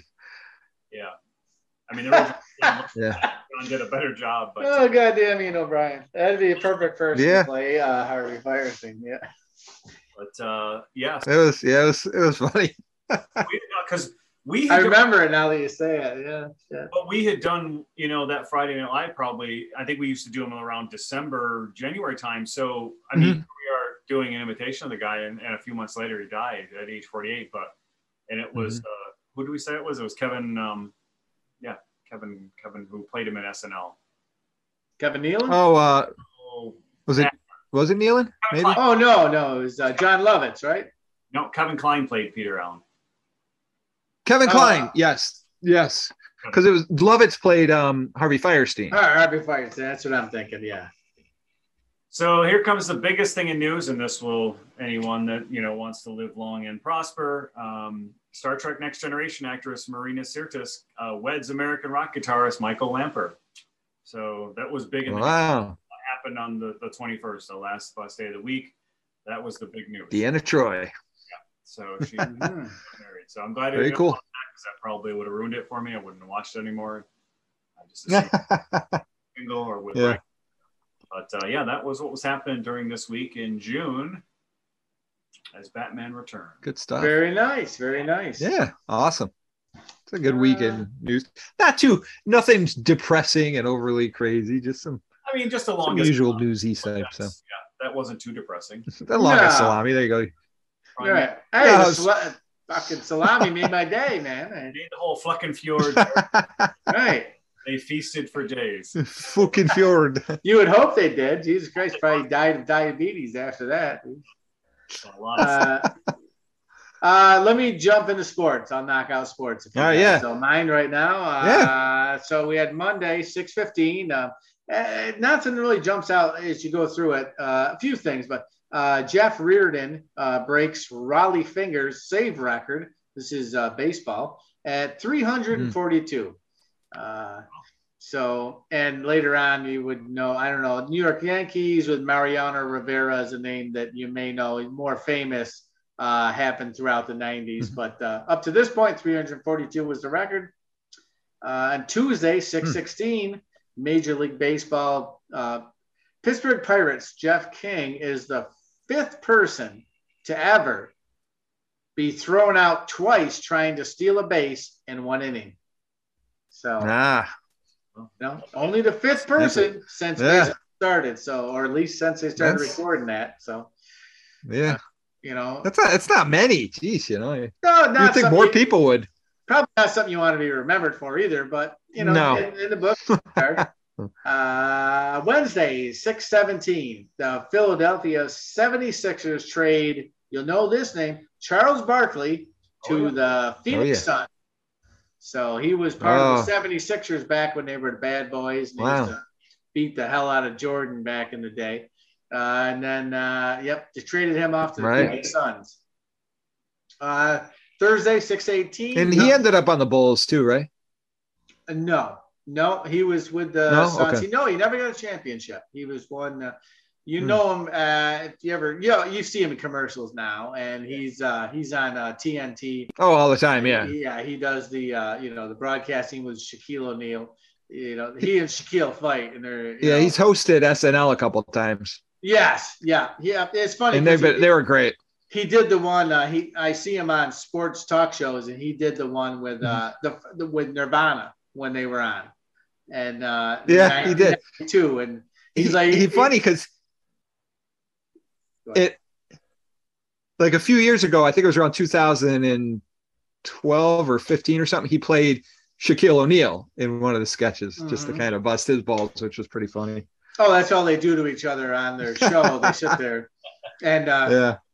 And he's more of a fast talker, and Shaq's more of a, oh, you know, you know, buddy, hey, yeah, yeah, oh, oh, oh, you know. But in the, but, but, yeah. in the, but in the end, they get arguing back and forth, and in the end, Shaquille's just like, "You never won a championship, Chuck. You never won a championship. I got five, Chuck. How many you got? Yeah. Shut your fucking mouth," basically, is what he's saying.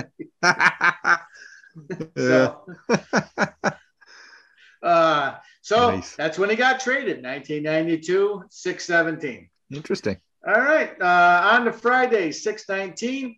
Another name you'll know. Evander Holyfield beat Larry okay. Holmes in twelve. Okay. twelve uh, for the heavyweight boxing title. So mm. I think Very and when nice. I saw this, I said, this is Tyson's time. But I think yeah. this is when Tyson was in prison. Yes, I, school, I believe so. He was winning when we were in high school. Yes. And this is the end of high school. So mm-hmm. something happened, and Holyfield didn't beat him right. when we were in high school. So I think I think Mike had the problems and had to go with, um, who was it, Robin Givens? Yep. I think. I Robin think Givens, he, yep. I, I think he had to go April. to jail and give up the title. Yep. I'm not, and then came back, and then went Something after Holyfield. Like yes, because after after later on, he went after Holyfield and bit his ear off. Mm-hmm. You know, what yes, I mean? but I, correct. I, so I think yep, that was a big how, deal too. April ninety-two is when he went to jail. April, okay, so yep. there you go. So, so that oh, Holyfield, there you go. April so, ninety-two. Yep, there you go. There's our fact checker, Donnie Brown, coming oh, in hard. I watched, nice, I watched good the, job. I watched special? Is it on Netflix or Prime? They or... call him Google Fingertips over there. He's ready. Ask Jeeves. He was really good at That's right. my answers. So that was the idea. And I, because I was like, Larry Holmes. Not, Larry Holmes was like a punching bag for everybody. So apparently, you know, Holyfield must have got the title and then defended it. Well, no, he beat Holmes. So I don't know how it happened. But Evander, obviously, then later on, you know, they had to rematch, ear bite off, all that later on in the nineties. Uh, Saturday, six twenty, uh, right.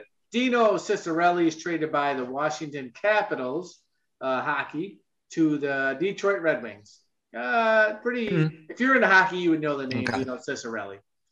Um, and mm-hmm. same day, uh, Kelly Sanders is the second female baseball P A announcer ever. Uh, for in Major League Baseball, but for the Baltimore Orioles. So starting to break that uh, glass ceiling back then for the uh, women announcers. Mm-hmm. Uh, Sunday, six twenty-one, uh, U S Men's Open in golf, uh, Pebble Beach. Uh, Tom Kite wins his only major title. He was uh, very well known for being second. That was it. Second place in a lot of uh, matches, and this was the only one that he ever he ever won as a major. So hey, at least he got uh, one. He got one, baby. He got one. And that is sports for this week. Nice. And now where are we heading? You got one. Uh, Kyle, what cool. do you got going on? You want to go into toys? Yeah, I can hit toys. Uh, we can get into toys, see what's going on there. There's some interesting toys uh, this week. Um, I mean, a lot of a lot of stuff that's uh, um, assume it's all probably re- recognized. Right? Batman. There, there, of course, there's Batman uh, sure. stuff, but there's. I want to touch on some of the other weirder things that are. um, let's see, uh, Crash Test Dummies Crash Center. I think I came, I went across this one before because uh, this was uh, uh, when we talked about Wayne's World. But Crash Test Dummies were still they were making toys of these characters. I don't know if you remember, they had those characters on T V. Vince and Larry were the Crash Test Dummies, and they would sort of uh, you know just tell you to wear a seatbelt type of thing. And uh, it became so popular, the ads did over the years, that they made these toys to go with it. So Tyco, the toy company, made these characters, and there was uh, right. uh, this uh, play set that you would have a crash center where you could crash them into the wall. And, and, things and ju- like that. Just for reference, this was based off of, because I want to, I don't know the exact date, but it, in the early eighties, you didn't have to wear a seatbelt. Correct. And then, yeah. and then it changed in the mid eighties. I'll say, just in reference, some point. That yeah, somewhere in the mid to, to late eighties. It became yeah. a law. You had to wear a seatbelt. Yep. And at that point, there was a, I mean, there was a good ten to fifteen year transfer where the people who grew up in the younger or the older generation, because I know my dad and grandparents, they didn't wear that shit. You know what I mean? It was hard to get them to actually right. start to wear them. Yeah. Whereas when we were kids, you yeah. just grew up and it was like instilled in you to wear them. So at this point, still in the, right. the late eighties, early nineties, there is an ad campaign on T V to say, dumb fox, wear your seatbelt or get ejected through a windshield. Wear your you know seatbelt. What I mean? yeah. Right, pretty much. And that's where these well, characters it's funny too, because was the commercials. Right. Correct. Yeah. And I, I remember, you know, it, it, as a really young kid sitting in the back of like a pickup truck or or things like that, you know, you didn't have to wear a seatbelt, so you no. could sit back there. It wasn't a big deal. You, had a um, you, you know, you just, you sat. Yeah, there. Station wagon too. There was no right. seatbelts in the back. eighty-four is when yeah. you mandated seatbelts. So eighty-four. eighty-four? Not too far okay. away. Mm-hmm. Hey, I mean, okay. Our listeners. I'm, yeah, mid-eighties, man. And I mean, same thing with, with like, you know, nowadays you have kids, Kyle, I do too. And Don, you have yep, obviously yep. family members, but you didn't have car seats for kids and shit back no, in the day. You just strapped, right. No, you strapped them in, if anything, that was it. I, otherwise you stuck them all in yeah, the truck. Pretty much. Trunk, but give it a station wagon. They were in the back. You know, bouncing around. Yeah. That was it. Yeah, pretty much. Hey, you're, This one thing that always struck me as fun back in high school, it's probably around senior year, right around this time. It was probably even during the summer. Um, you remember Chet Martin? I don't know if you remember mm-hmm. him at all. I remember the name. Yeah. Yeah. He, he, we were hanging out. It was me, Barnsey, and I think a few others, uh, even Drew. Uh, we were all there. And I remember he, uh, we were, they were getting in his truck and they're like, reaching for a seatbelt. Like, where'd your seatbelt? He goes, ah, I cut him out. I hate wearing those things. He just cuts them out.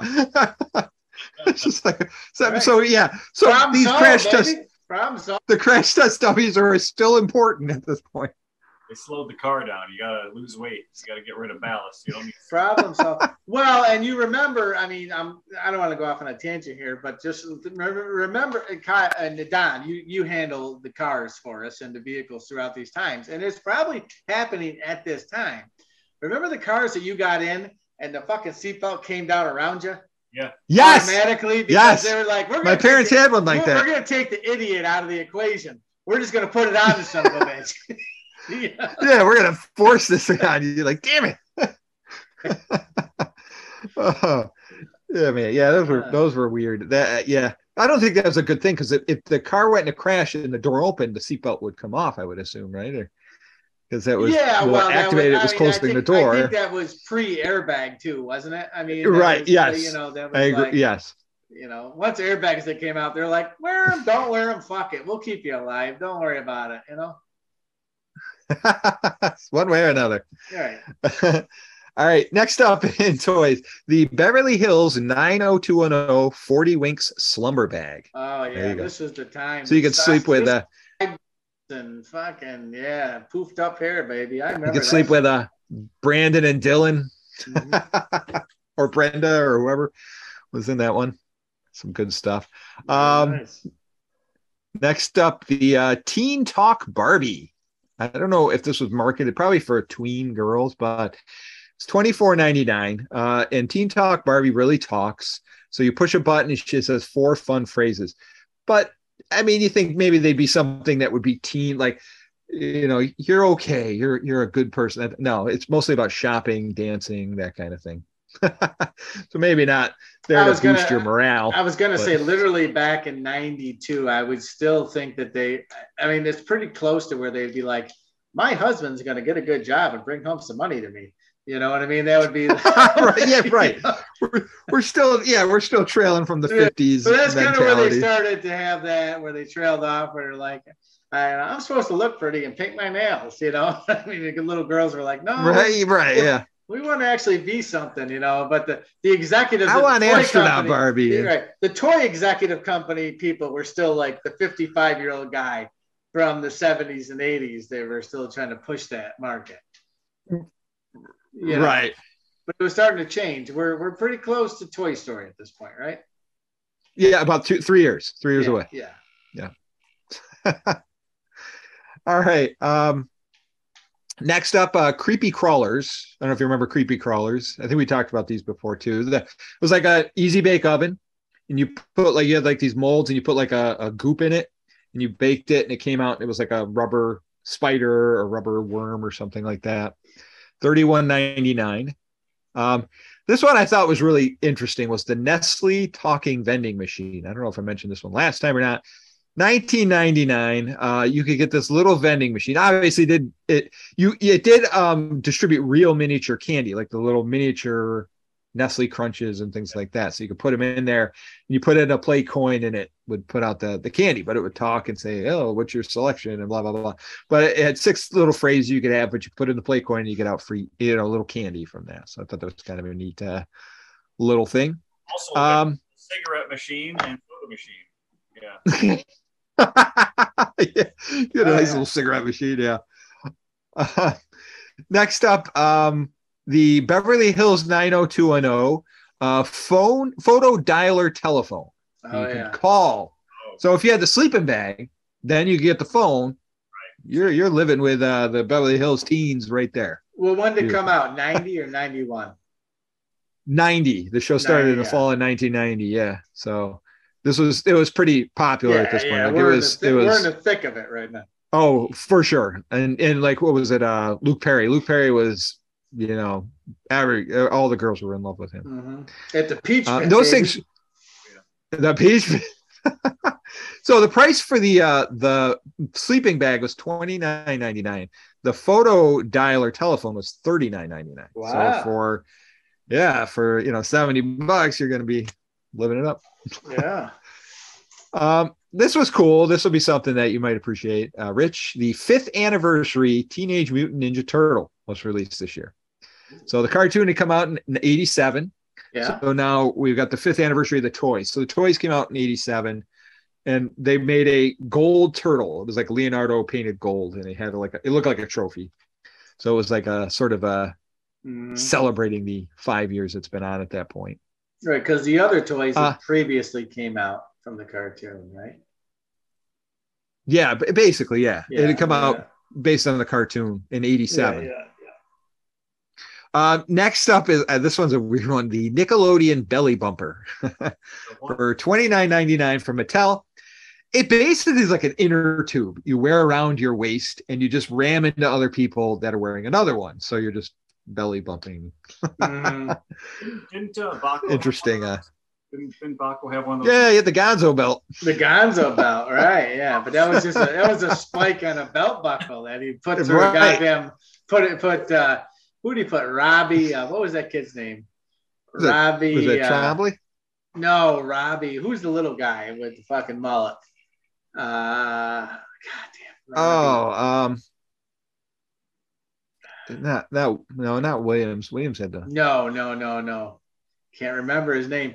But that kid would would just drive Baco crazy, and he would just this. Uh, ladies and gentlemen, this is back in the uh, when the time when the teachers would beat you, and he and he, and he yeah, you this could was, this you was could techno- do that. This was technology class, and uh, this teacher, quote unquote, uh, Baco, yeah, he had a, a freestanding locker in his uh, class that he would uh, put a student in and shut the door and. Uh, put on uh, the Gonzo belt, which essentially was a belt with a belt buckle with like a three inch metal spike welded to it.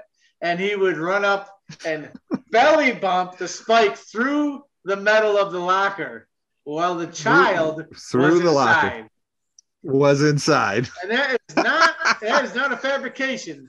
That is eighties kids, baby. That's what that, happened. Oh yeah. I wouldn't say it was a time where teachers could beat you, but they sure could show some tough love. Yeah. Could scare yeah. the shit out of you. They yeah, sure yeah. could. It was psychological damage for the most part.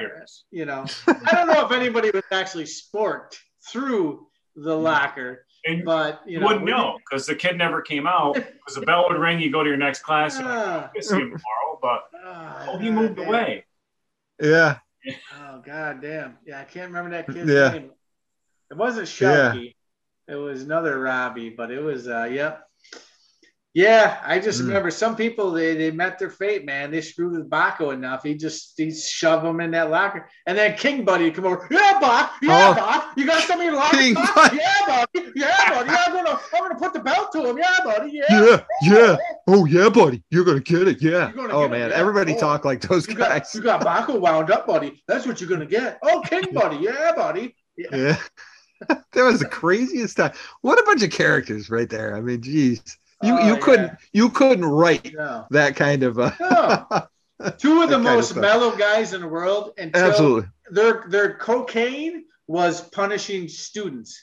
When the men, when the when the time came to where one of them across they both taught technology and woodshop yep. and they had glass in between the two right. the two classrooms. So when yep. one realized shit was going down in the next one, the other one would run over and cheer it on. You got him in the locker, buddy? You got him? Poke him, buddy. Get him. You know?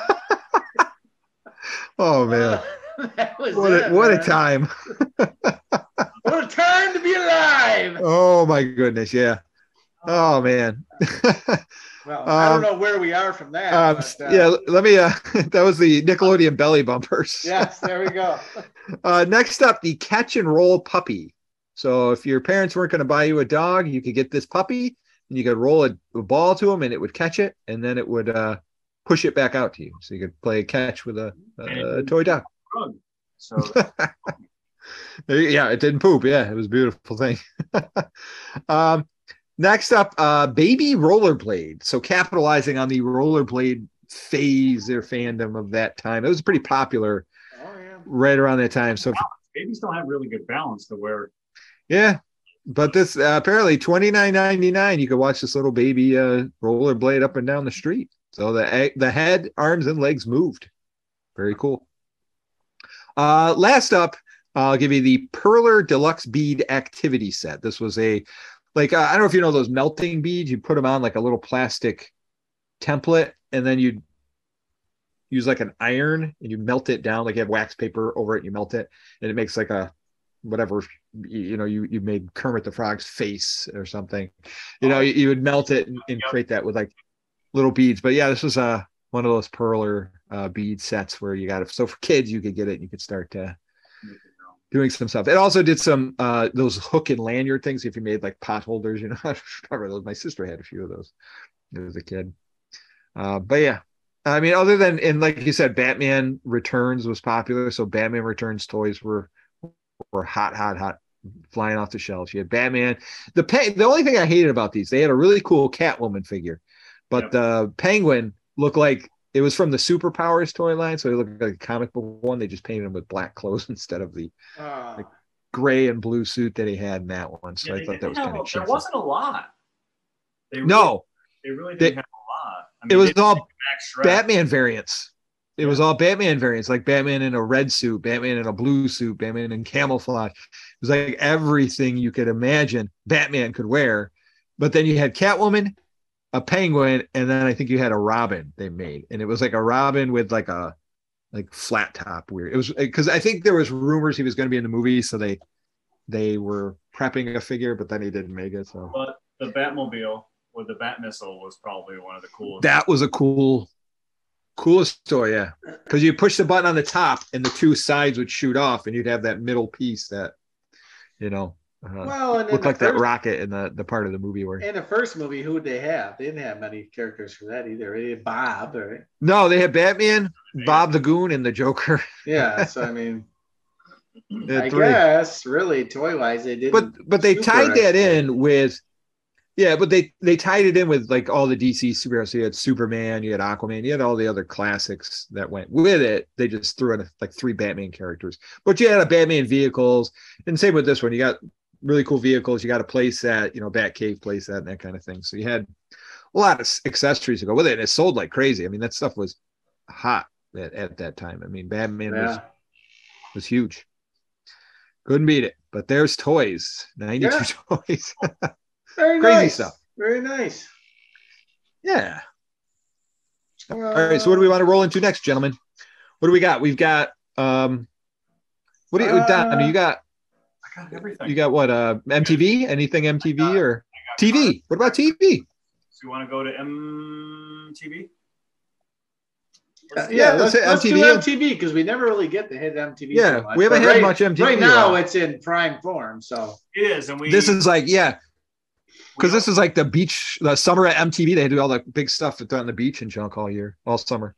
Yeah, and we we talked about the. I mean, it's it's ninety-two. It's this is when they started the music video music awards, but not until September. Oh yeah, so that won't, right. But it was compiling. You know, they're honoring all the best music videos from June sixteenth, June fifteenth, or from June sixteenth of ninety-one all the way up to June fifteenth of ninety-two. So it kind of touched into this this week because that's that's where they kind of capped it off.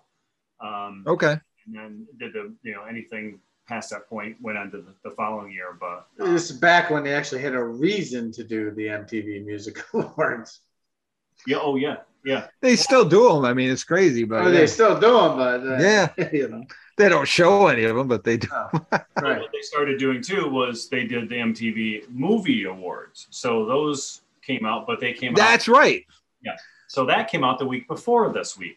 So June yeah. tenth is when they, ah. but um, best movie is Terminator two. So I mean, which is I don't know when that, oh, yeah. when that came out. So that was that was ninety-one, I think, right? Right. Yeah. So they're they're yeah they're feeding off ninety-one movies. Yep. Yeah, because they were they're pulling from that, so they're gonna do that. So yeah. Yeah, but it was ninety-one movies. But I remember like because it was like uh, was it was it. Who who who did the music? Was it uh, Guns N' Roses? Guns N' Roses, yeah. For that, they so did that like, song, yeah. So the video, I remember seeing the video for that, yep. which clips from the movie went on for like. Oh yeah. And it's probably still playing now at this point in time, a year later. You know. Oh yeah, I'm sure. It seemed like I'm I mean, sure for for that year. I mean, it was you know Linda Hamilton, it was Arnold Schwarzenegger, it was Linda Hamilton. There, it was Terminator two was just getting all all the awards. Mm-hmm. um, right. That, rightfully so. I mean, that was a pretty damn good movie at the time. Yeah, well, special effects wise, especially. I mean, it was, yeah, yeah, it's huge. So, I mean, there wasn't. I mean, there was good movies. Everything else was all Robin Hood, Prince of Thieves. And there yeah, you go. I was going to say that's yeah. probably the next one. Yeah. yeah, that was a big one. Bryan Adams would have been a big uh, mm-hmm. video from that one. That was a huge. Oh, and don't tell huge Mom song. Dead. I mean, Christine. Oh, I love that movie. Terrible.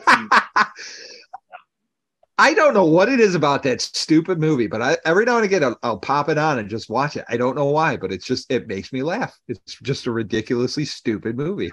I love it. Out there. I think it has that nostalgia being at that time too. That just really reminds me of uh, high school.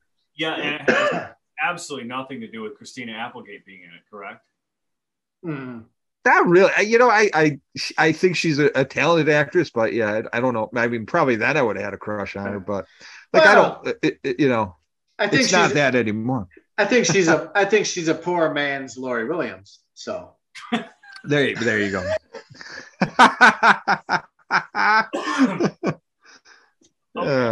but yeah, I it's a it's a funny movie. So yeah, so that. That's going on, and then the, the M T V uh, uh, Music Awards will be coming up uh, in just a couple of months. Um, So, I mean, there, there might be some dipping in. Mm. I couldn't find anything that focused on that specific week because it, it was really hard because they, the videos keep playing and, and they don't really narrow down that week. But some of the top videos that are playing might coincide to what Rich has in the music. But top video is going to be mm. November Rain, Guns N' Roses. So, to, so you know, that that double album that had You Could Be Mine and had, oh God, yeah. also had November Rain that, that Guns N' Roses came out with, a Use Your Illusion one and two. Right. And that November Rain, yeah, it was a two-part video, wasn't it? It was like uh, yeah, that was a long video. Right. Super long video. And and that was four albums, right? Because that was two C Ds each one. Use Your Illusion one was like two C Ds. I think so. And Use Your Illusion two was like two. They were like really like huge, uh, like uh, uh really good song, epic though. Albums. I guess. That was the that was the end of Guns N' Roses. Really, that was like the that was yeah. They pushed it a little too far. Yep. They're like, we're, we're, but I mean, what a way to go out because it was pretty big. They didn't just like limp out. They went out with a you know an explosion. Yeah, they're gonna go. We're gonna go out. We're gonna have two C Ds. We're gonna have two uh two albums with two C. You know, it was uh yeah. We're going to have a, a video that's basically a documentary type of thing, you know. Yep. I mean, so they, they did. They went out. Um, so, I, I mean, it was, it was huge. We remember the November Rain video. Um, I can I can see that one clear as day. End of the Road, boys. With a cold November rain. I never knew why. Why was um, Axl like hiding in a closet up uh, and you know what I mean? What was the deal with that when the SWAT team was coming in the house? You remember the video? They, uh, they, I remember the wedding part. And was it, you know what I mean? And he's like, yeah. he's like in this house. He's hiding in the closet up on a shelf or something. I mean, it was like uh, I didn't understand what exactly what was yeah. happening. Anyone, Maybe that was nobody, his drug issues. I don't know. Maybe it had something to do with that. Yeah, I mean, there were, yeah, there was yeah. the wedding and, you know, with a girl that was way too hot mm-hmm. for him, obviously. He was marrying and then Maybe Stephanie and, Seymour. And then, and then there was a SWAT yeah. team coming for him. And, yeah. Yeah. You know, hmm. I mean, no more disturbing than Unforgiven with the guy shaking there. Oh, you know what I mean? Yeah, creepy ass video. Yeah, Kil- Kiltzy used to hate that guy. I don't understand oh, why he's yeah. shaking. Oh man, yeah, that video was creepy. Oh. That, was that the All one with right. that lady where that lady had that weird voice where she's like, yeah, yeah, yeah, that, was, yeah. Uh, that creeped uh, me out too. That's Axl Merman. That was who it was. Yeah, yeah, yeah. It just got really weird. That video was like creepy all around. Yeah. It was weird. All right. Strange. Well, I digress. Where were we then? Uh, yeah, go for I, it. I don't digress. I like to keep it as natural green as, as possible. Um, I was just looking up because I wanted to know, because now that you talked about the Guns N' Roses thing, um, I was trying to see if I could find out why yeah. why he does that. But yeah, uh, it had something to do with suicide and. It was something. There was a SWAT team coming around a mansion. He was in there. Yeah. And, okay. You know, yeah. It was a lot of scenes like that with like, uh, you know. Yeah. That's just, how it started, right? That was the beginning of the video, and then it cut it cut back and forth to that, but it was like because that that that that the music that music they had was very. It was like there was like ongoing. You know what I mean? There was like uh, yeah. very melodic with not as many lyrics. Yeah.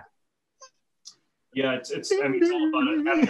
Having a so I think a lot of it's just dream sequence. So that's why there's just, it might uh, bounce back and forth. Mm-hmm. Um, mm. I know there was something to have to do with suicide. And so he's, he's on the edge type of thing in there. Yeah. yeah I don't see it. Cold November rain, baby. It'll bring song. It down. It'll bring yeah. it down. Yeah. I was not a Guns N' Roses fan until Terminator two. And then you heard it. And then I bought the, those albums and there was, typically, I like the whatever's the the hottest song, and obviously being a D J, that's all I really needed was that one song that everyone will listen to. I never listened to like full albums sometimes, and but there were some other good songs on there that I liked that never never hit it big. Yeah, that's how I knew when I like I say I knew that it was the end because that it all came out and everything. It was all over the place. It was hopping, you know. ninety-two, mm-hmm. I went in the Army in ninety-three, and I remember being in boot camp or maybe my next class. And we were able to go to the store and buy something. And I bought the uh, mm. Guns N' Roses spaghetti tapes and listened to it. Oh, and I'm, yeah, like, I'm yeah. like, what the fuck is this? This is bullshit. Right. They done sold me. And uh, it sucked. And at that point in time, all the other guys in there, the uh, the black guys, my friends, they were all listening to Snoop Dogg when he started coming out, you know? So I'm like, right, oh, yeah. we're, we're changing it up. We're going from Guns N' Roses. Yeah. We're, we're getting well, hip-hop. You think about it, too. This that was this was really the tail end or the or the end of the heavy metal. Oh yeah, it just, was. Yeah, you know, it's, it, it kind of just it turned into alternative rock at that point because Pearl Jam was hitting, right. you know, ninety-one. You had Alice in Chains and all those bands were starting to come out at this point. Nirvana, um, yeah, yeah, Nirvana, everybody, yeah, yep, yep, yeah, Pearl Jam. Everybody, yeah. It would transition. That was the end of uh, hair metal for sure. Yeah, at that time, pretty much. Interesting. Except for, right. one guy, except for one guy that started to make a comeback.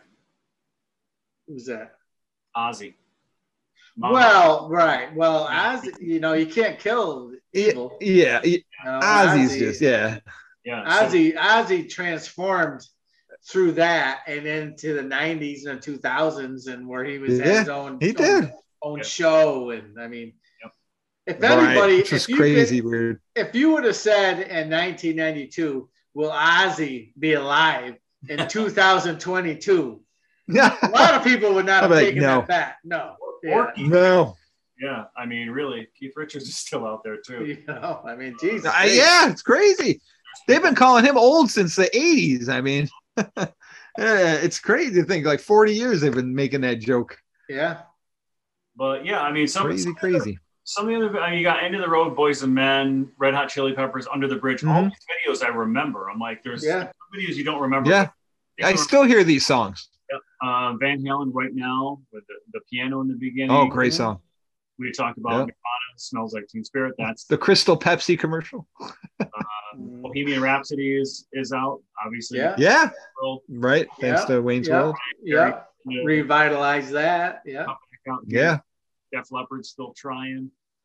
Um, Chris Cross, they make you yeah, it, it, it was a time of, of hair metal dying and alternative mm. starting. I mean, it was definitely yep. that that was a tr- transitional year because mm-hmm. I, I I remember seeing uh, I think it was on um, what was the what was it the the hair the, the metal show so Saturday nights oh uh, yeah Head, uh, Headbangers, Headbangers Ball. Ball.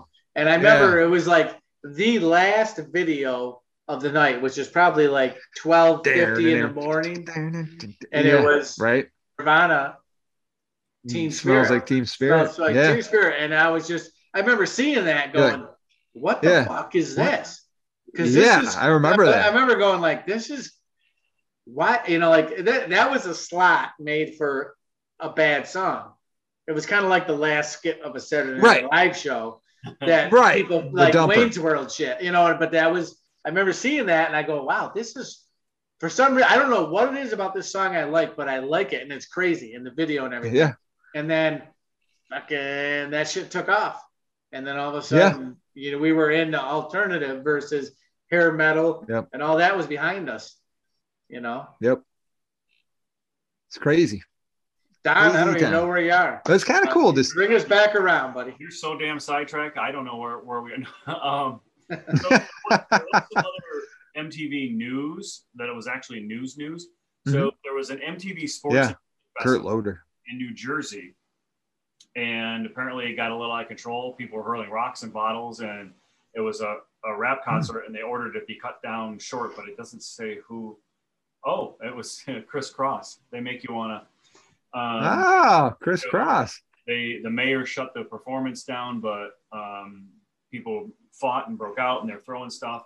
So twenty-eight people got injured, um, including the mayor who was hit with a bottle, and they were just. It, he said it was this was a complete Ooh. unmitigated disaster.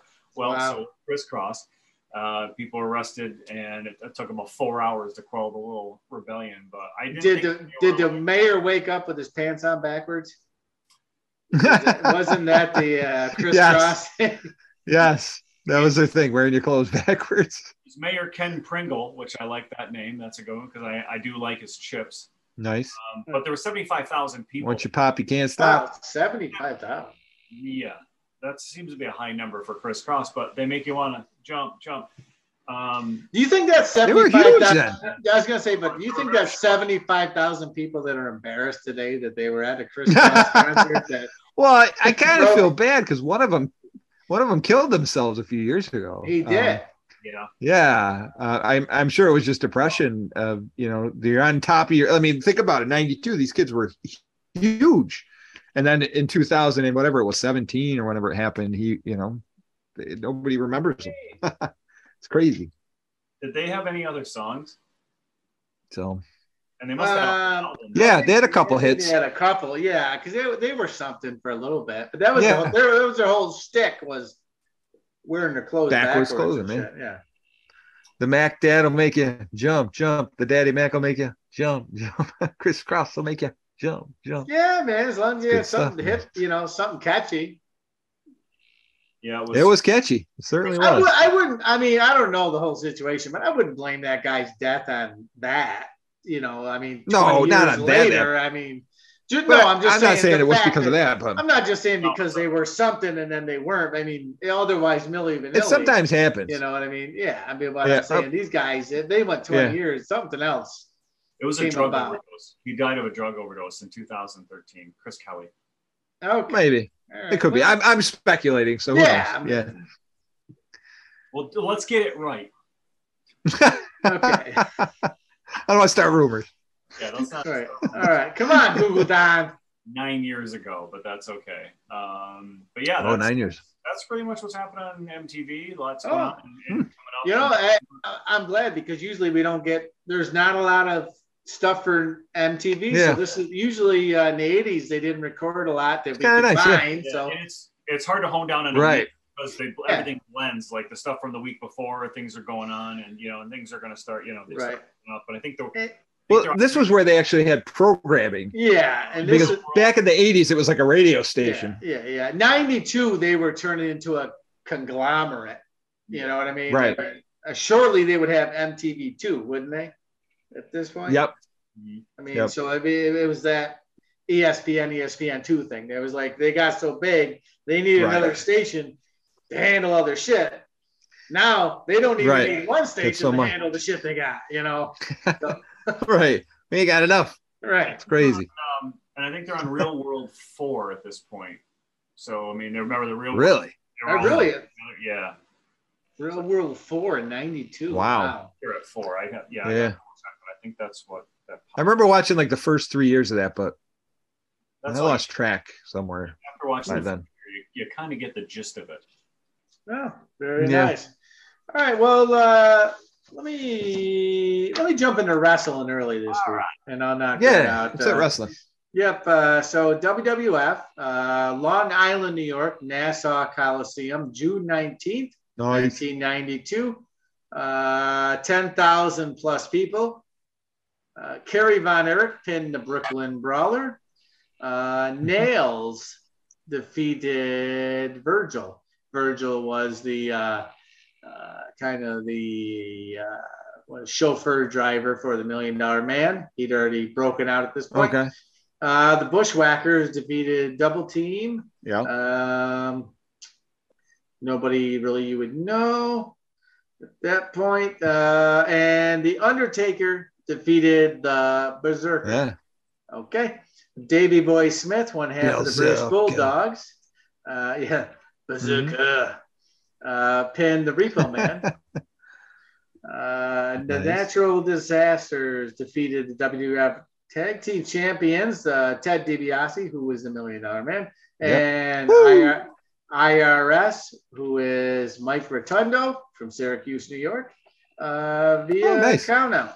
Yeah, and the W W F champion Randy the Macho Man Savage defeated Ric nice. Flair via disqualification. Oh yeah.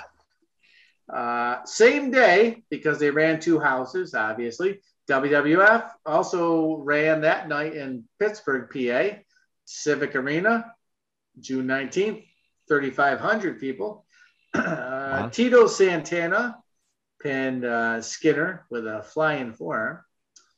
Uh, Road Skinner. Warrior, Road Warrior Animal, and like uh, Simpsons. Yeah, Skinner. Uh, that's Road, all I every time I hear the name. That's all I can do.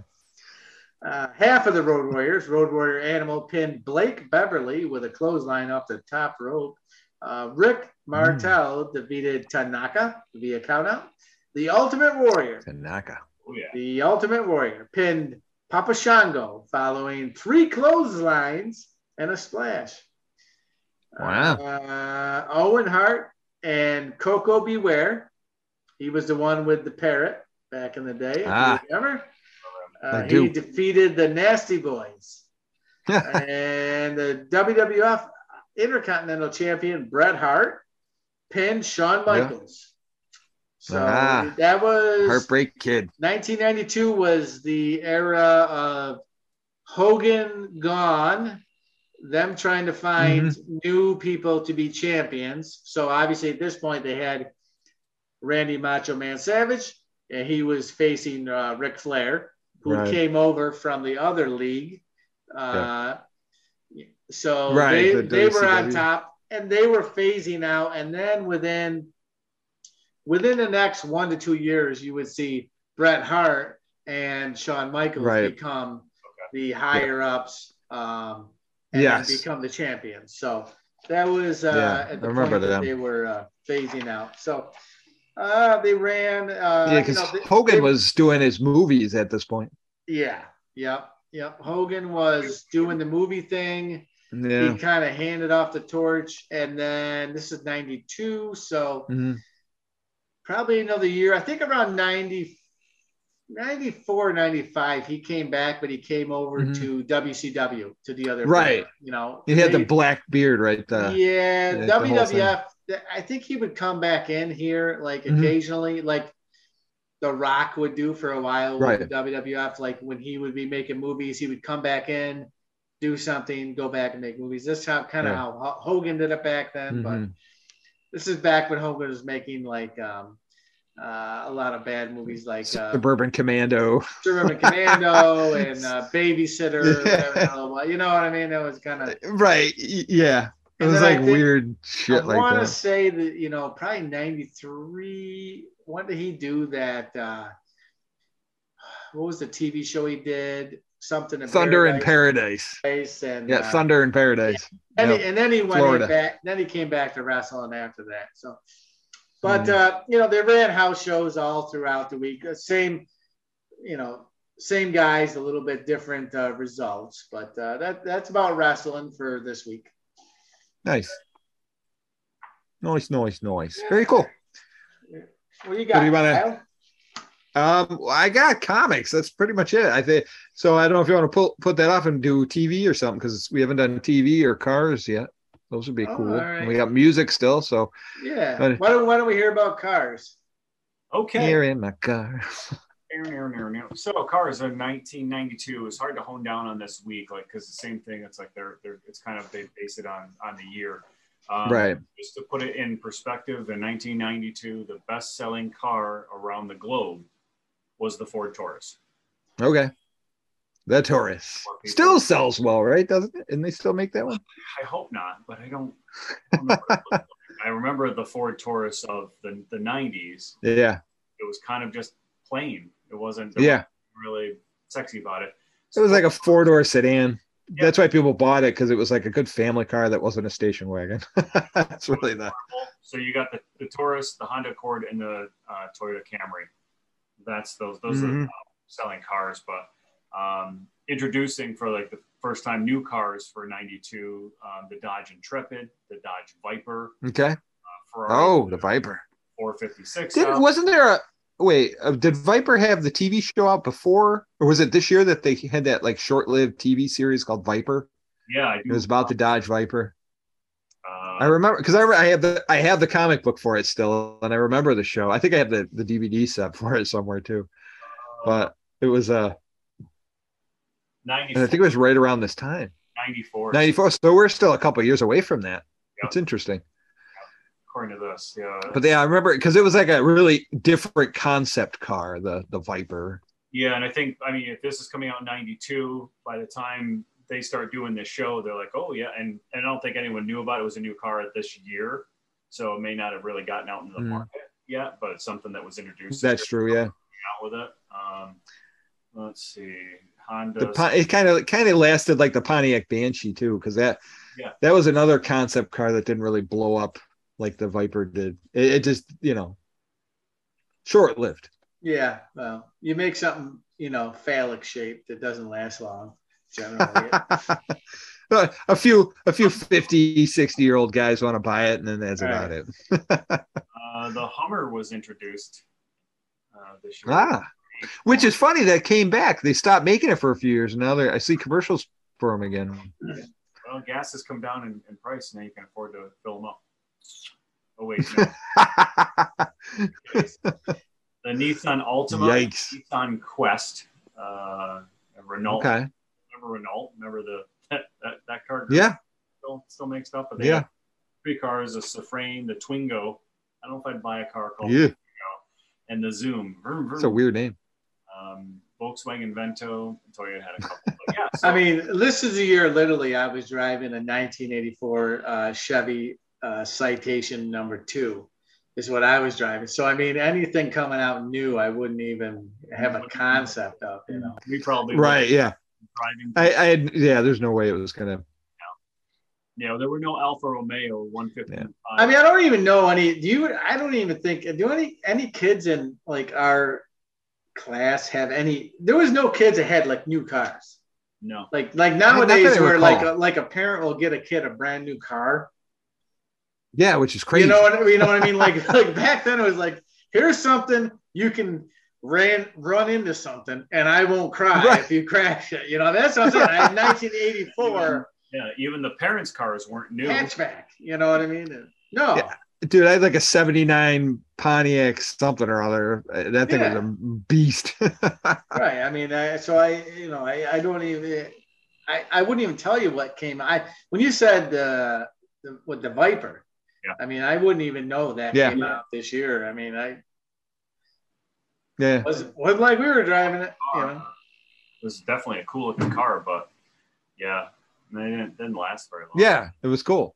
We, I think my parents only no. bought one brand new vehicle. It was an eighty-five Dodge Caravan. So by ninety-two, we're still driving it, but they knew. So yeah. yeah, but yeah, that's how I think my parents same way. I think they bought one brand new car once, and that was, and they drove it forever. yeah, no, I was. Uh, I mean, my dad would buy a new truck, but he would just beat the shit out of it, putting hay bales in it. You know what I mean? Uh, so right. I mean, it wasn't like it was uh, like something you would, you know, take out. You know what I mean? Right. Right. That's uh, that's a car. Isn't it? That's cars. All right. Well, let me. If Kyle's a little light still, let me jump into video games, if I can. That's okay with you guys. I think you can. I think okay. Uh, see, nineteen ninety-two saw a lot of sequels this year. Uh, Dragon Quest five, Fan- Final Fantasy five, uh, Sonic the Hedgehog two, which obviously we, I know I played that a lot. I don't know about you guys. Uh, uh, Street Fighter two, Champions Edition, uh, Super Mario Land two. A lot of twos. A lot of twos. Yeah. Super Mario Kart. Which I didn't think Super Mario Kart came out this early, but uh, that's what came out, ninety-two. Oh, cool. Um, and Mortal Kombat also came out this year. Um, let's see. Ba-ba-ba. Also this year, highest uh, home system was the Game Boy. So, and that was for the third year in a row. So I wouldn't.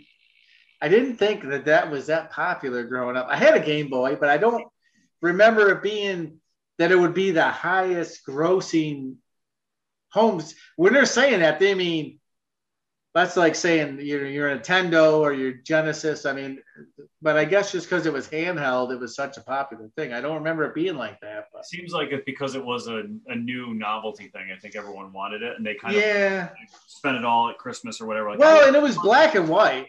I mean, I remember, I, did you have one, Don? I didn't. And I don't. Now, see, I had one, and I remember Tetris came with it, and that was, you know, the bricks.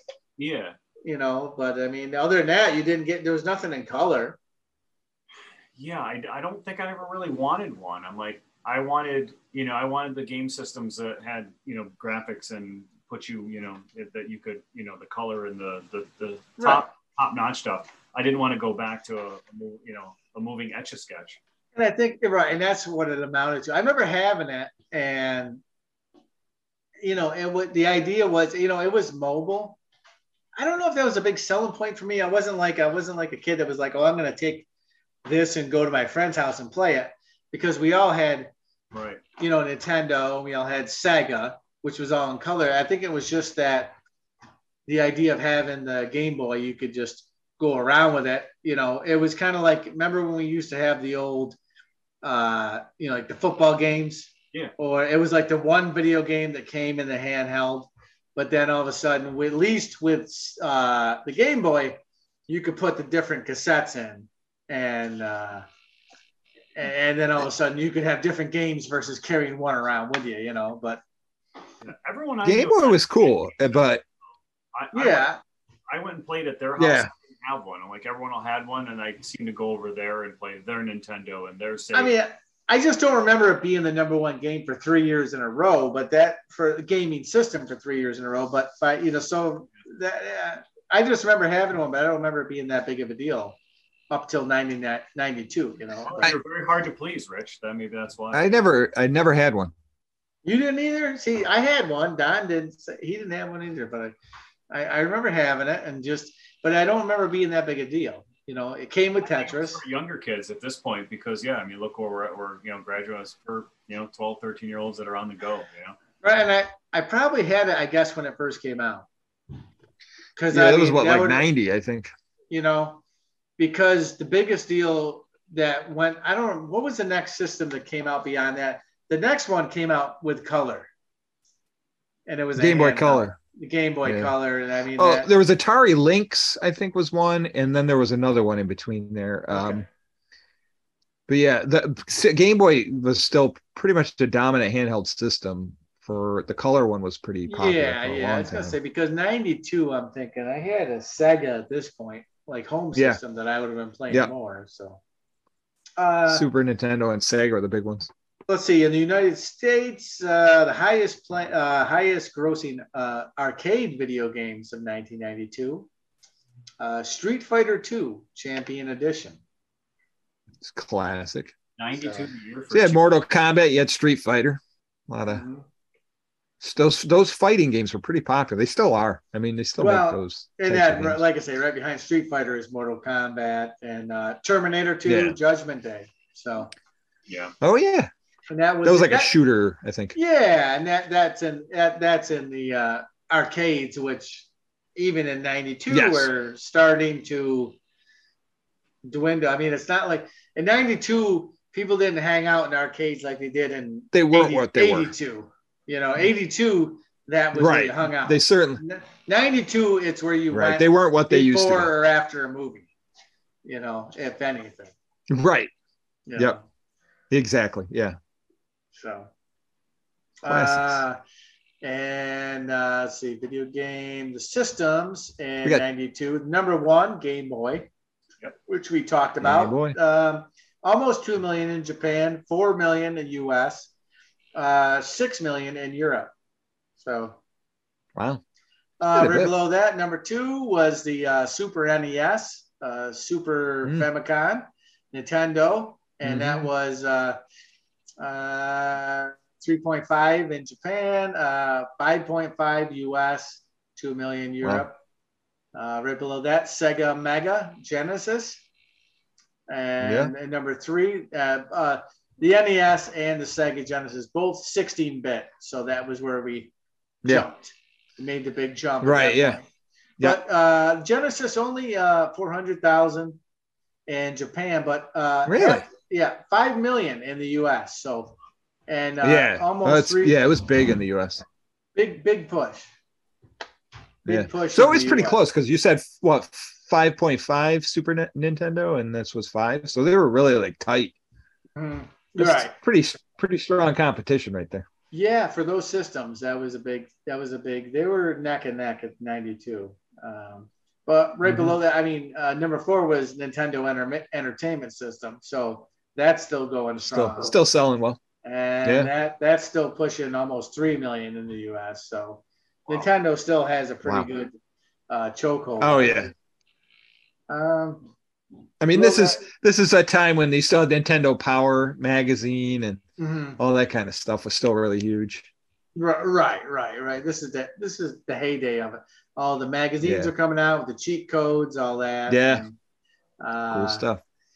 uh, below that's uh, let's say I B M P C, uh, Apple Macintosh P C, um, Sega Master System, uh, Compaq Computer, uh, and, and N E C P C eighty-eight. So I mean, that, those are all mm-hmm. obviously dwindling way off at this point. Um, Uh, the best-selling home video games, uh, uh, Sonic the Hedgehog is number one. Um, also, that's on Genesis. On N E S, N E S is uh, Su- uh, Street Fighter two.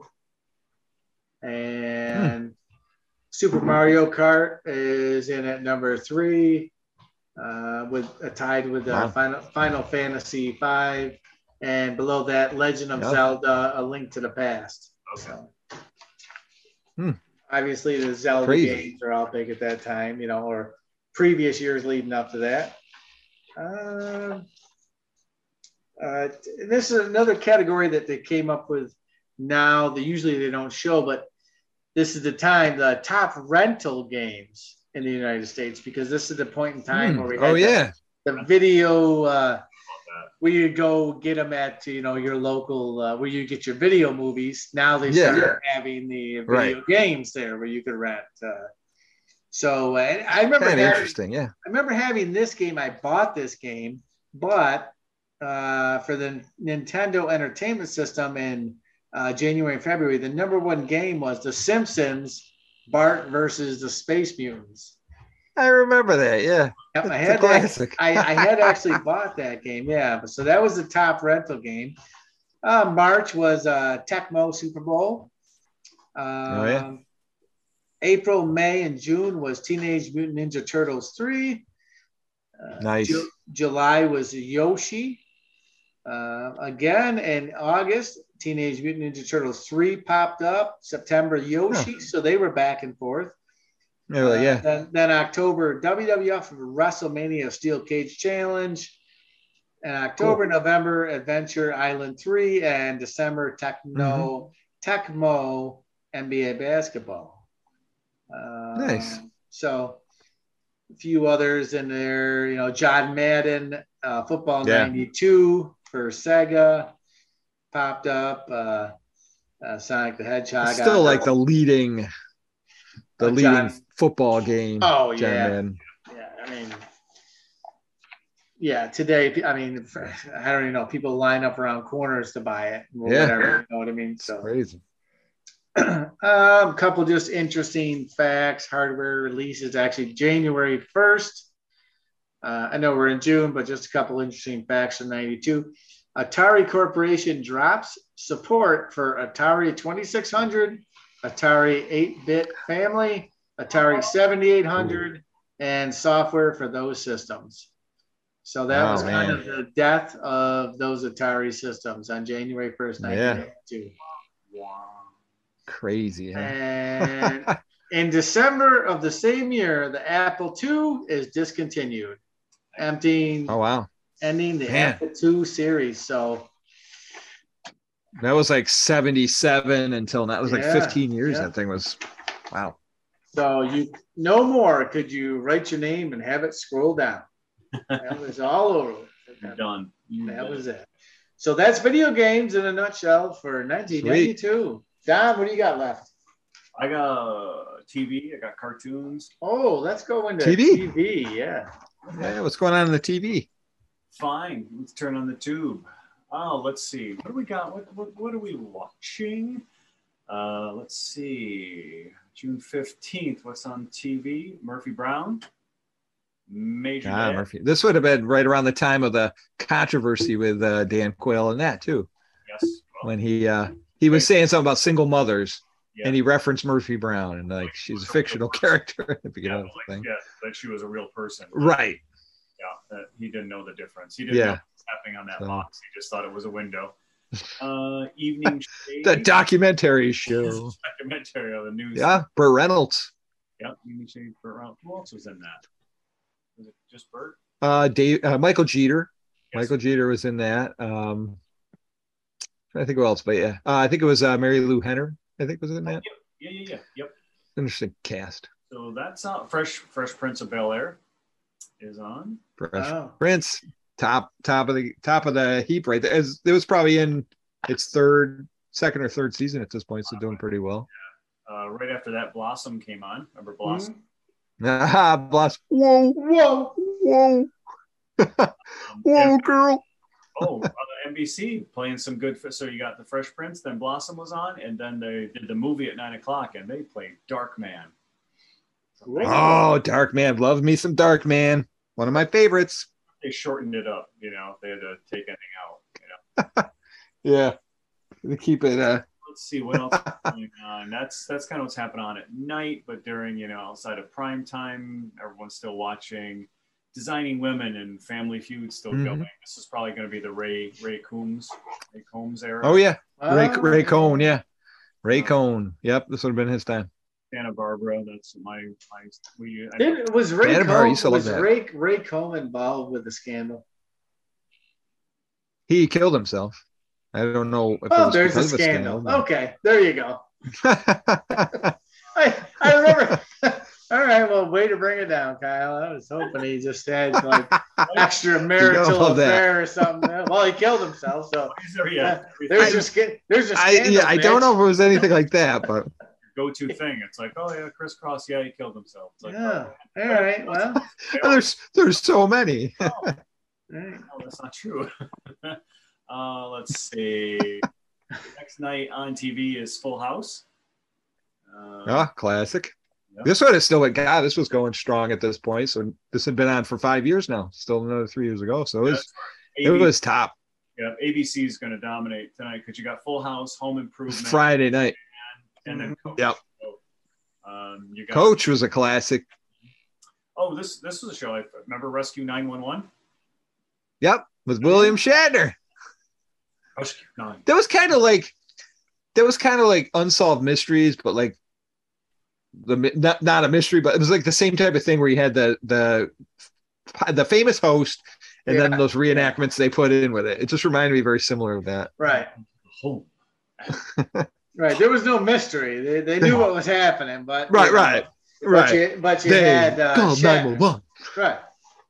Here comes the fire department. He choked on a pill. What will happen? Yeah. Spock. They, they needed to beam him to the hospital.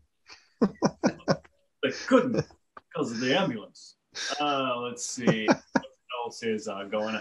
Oh, uh, so um, showing that can't be right. Showing Saturday Night Live for June sixteenth, but that can't be right.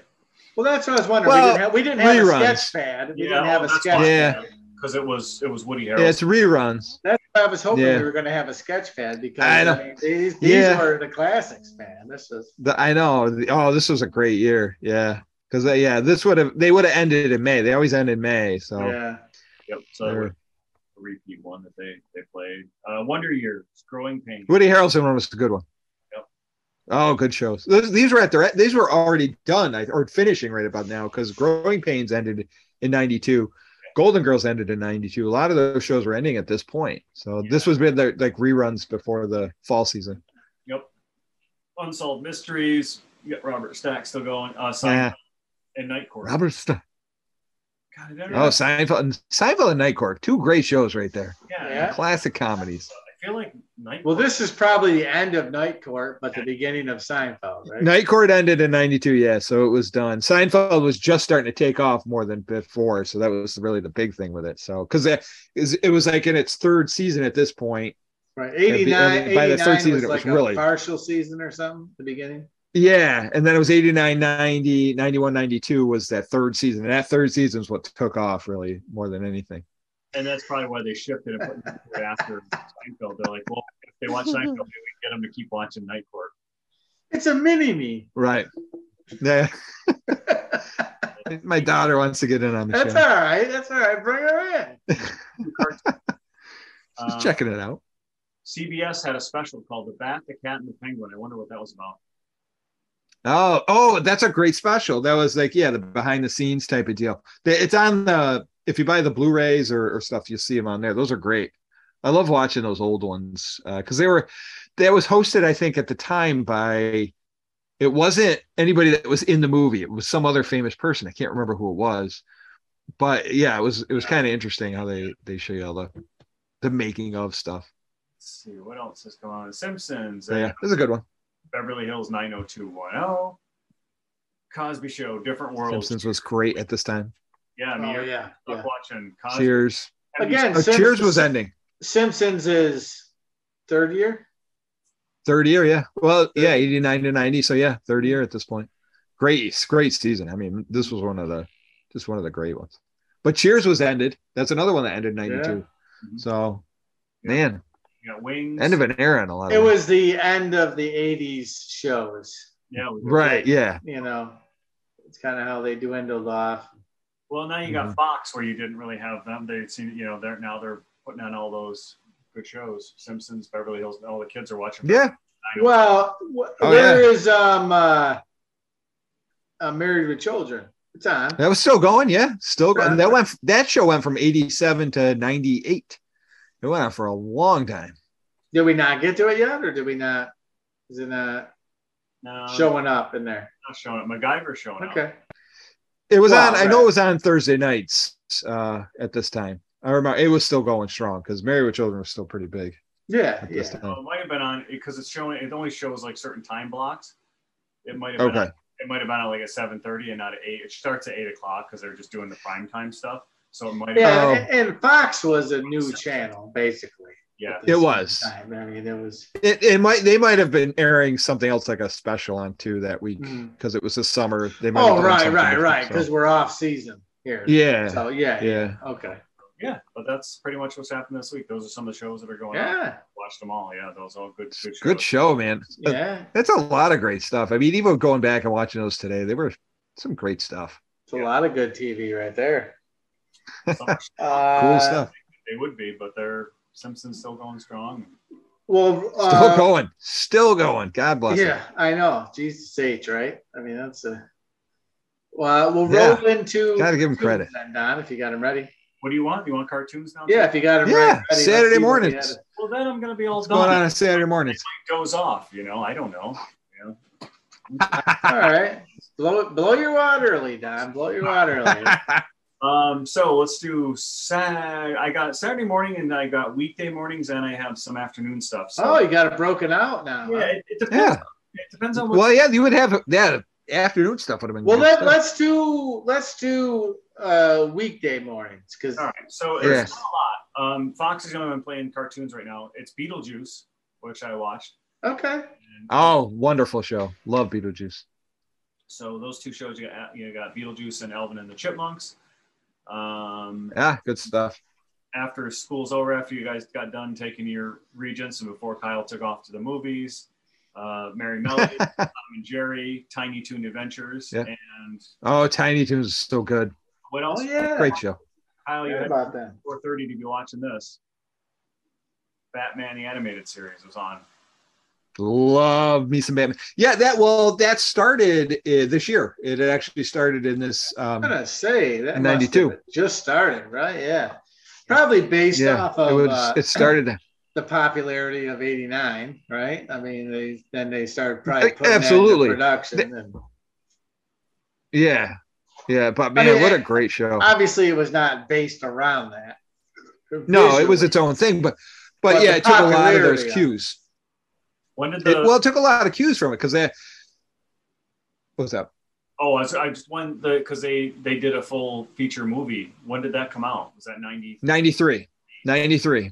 Uh, Mask of the Phantasm came out ninety-three. Yep, but that, yeah, this the show it started this year and ran for. I mean, several. It, it ran for a long time. I mean, that, the guy that played Batman is still playing Batman at this point, doing his voice. You know, so is that right? Away. And what was this? Was yeah, this he still the does one stuff. That Mark Mark Hamill was in. Yep, Mark Hamill is the Joker. He still does the Joker. They'll still do them together. A lot of times yeah. when they cast them, they want both of them. So it, it's it was great. I mean, just a great show. It's still, I just watched it recently, and it's so good. It's still just a wonderful, wonderful show. Yeah, I mean, and I we were kind of talking when we were talking with with Michael, and like, and I mean, we grew up with, you know, uh, Adam West and Burt Ward, and I was a little apprehensive that he right. didn't like that, but it's a it was a different. You, if we had been the the age we are in ninety-two, watching that, we would have been yeah. like, what is this? And right. as a young kid, that was Batman. So to me, if you like the character, you can like it in all the different forms that it right. So, right. Well, right. I, think, I mean, growing up for me, watching Batman, Zap, Bam, Wow, mm-hmm.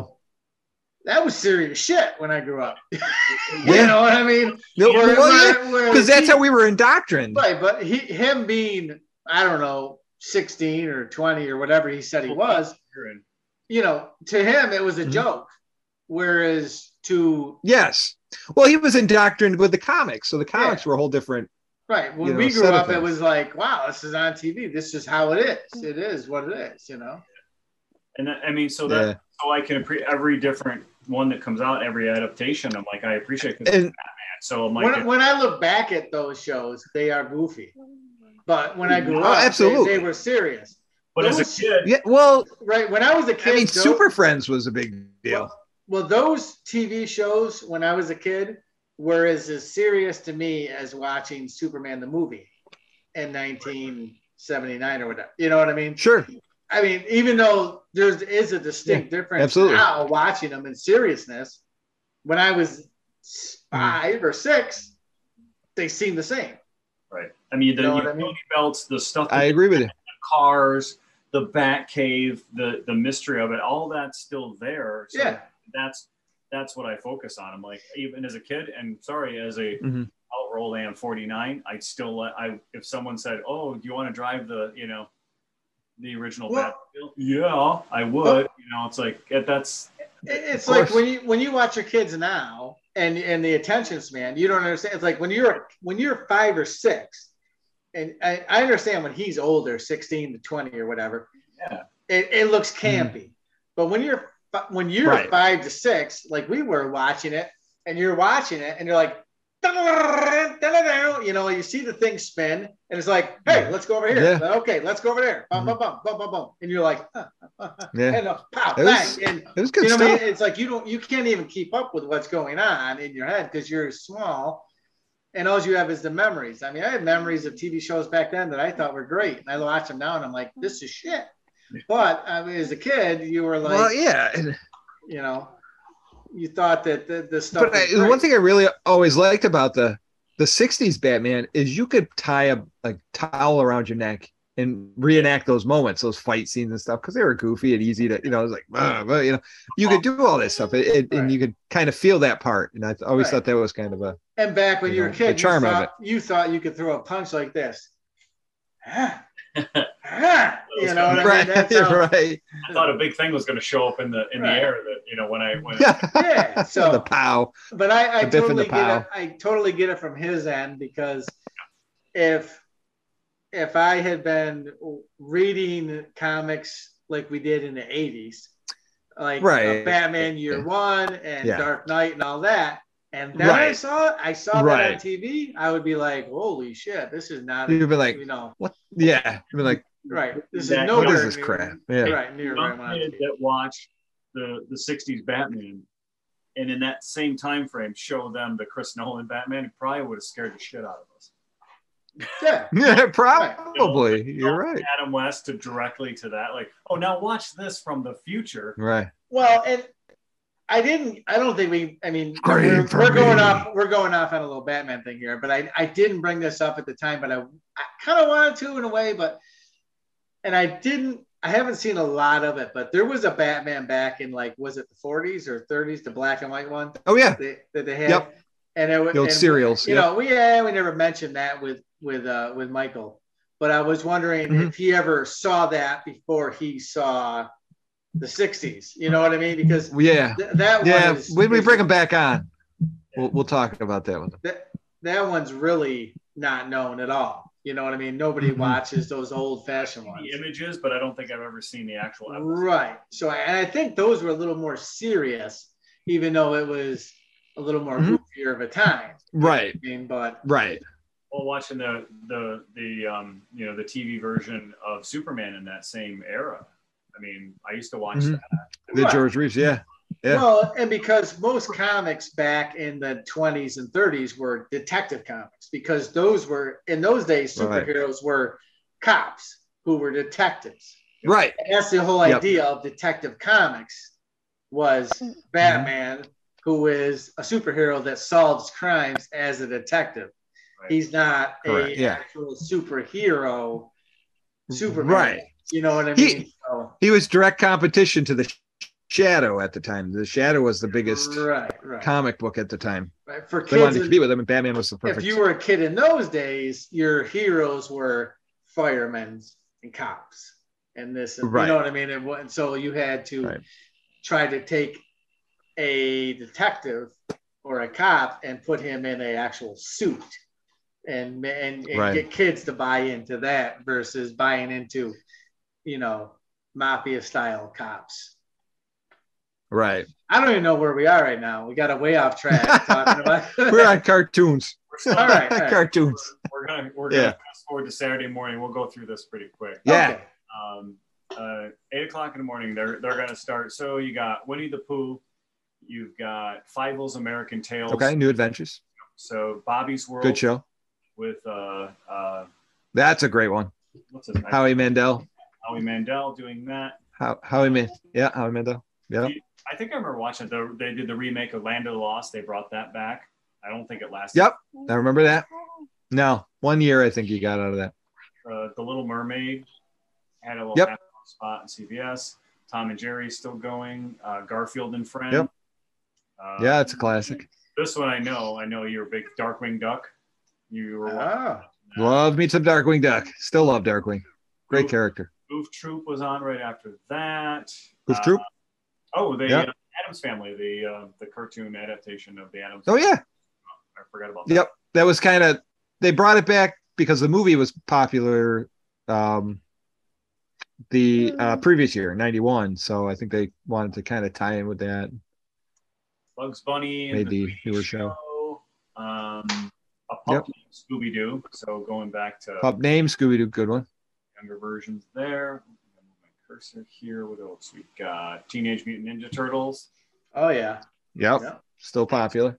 And Tasmania. X-Men is good. I don't Tasmania. Dog, Dog City. Do you remember Dog City? Oh, love Dog City. That was Jim Henson. Uh, car- was, he did a short movie in the late eighties, early nineties, and then it turned it into a cartoon. It was kind of like a noir show where it was like a this dog detective. Yes. And, uh, you know, he went on these adventures. Good show. I love that one. That was a great one. You can watch it on Tubi T V if you're looking for it. It's good stuff. Uh, let's see. What else? Eek the Cat. Eek the Cat was awesome. Savage Steve Holland, who wrote great movies like Better Off Dead, One Crazy Summer. He created this show called Eek the Cat. Wonderful show. Very funny. Um, Super Dave was on. Super Dave Osborne. Oh, yeah. Super Dave Osborne. Super Dave, yeah. yeah. Good stuff. And then N B C is like, you know what? We're not going to do all this cartoony stuff. We need something for the teenagers. Yep. They're not going to get up till ten. So that's where we're going to put Saved by the Saved Bell. By the oh, Bell. Yeah, baby. There we go. Yeah. They, yeah. N B C had moved away from cartoons at this point. We're just doing like live action teen comedies. Yep. Mm-hmm. Well, that demographic. And that's, you know, and they did it later. It was smart. They know that they're going to. It was cheaper. That was a big thing. It was a lot cheaper than producing cartoons. And yep. worked for him. So that's Saturday morning. That's the cartoons. That's it. That's wrapped up. Cool. Loving it. Right. Good stuff. Great cartoons. All right. Uh, let's see. You got comics left. Let, let me jump into music then.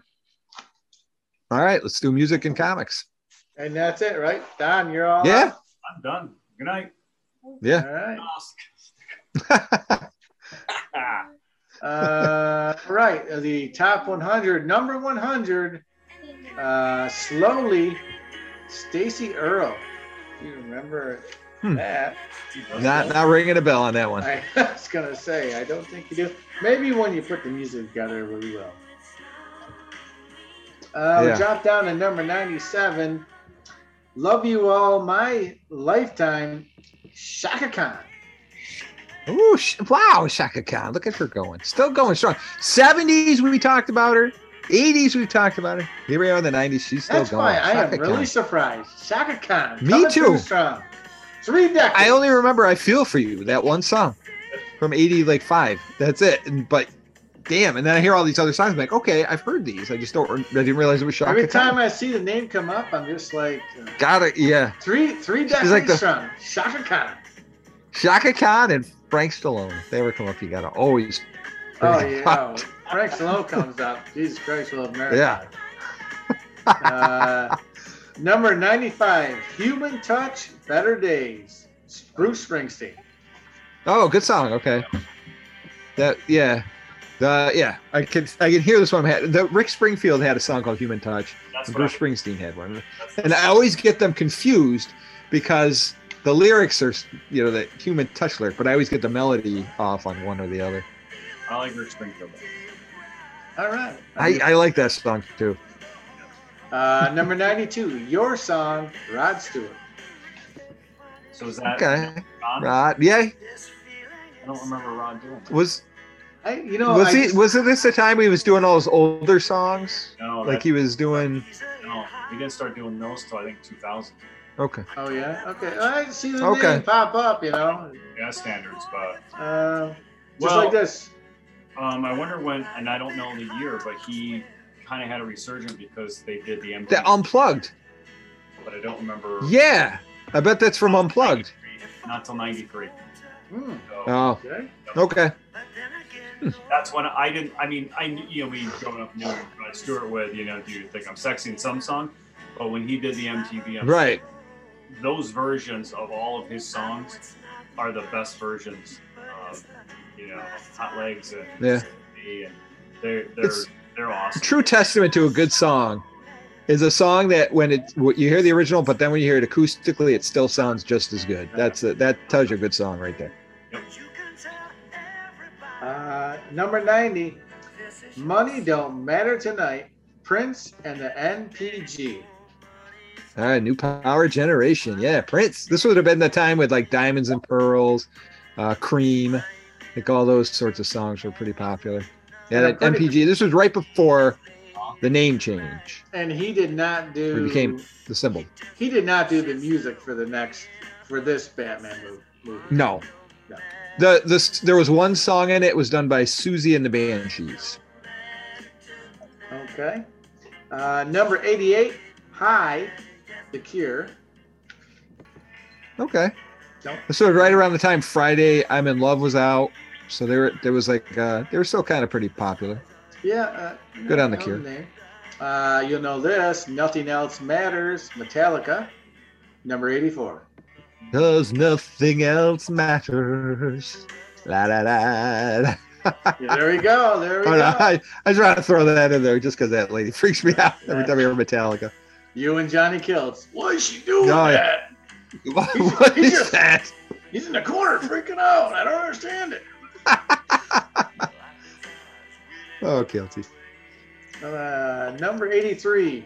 Everything is gonna be all right. Naughty by Nature. Oh, Naughty by Nature. This was uh, were they the ones O P P? You down with O P P? You down with O P P? Yeah. Uh, number eighty-two, uh, Scenario, A Tribe Called Quest. Okay.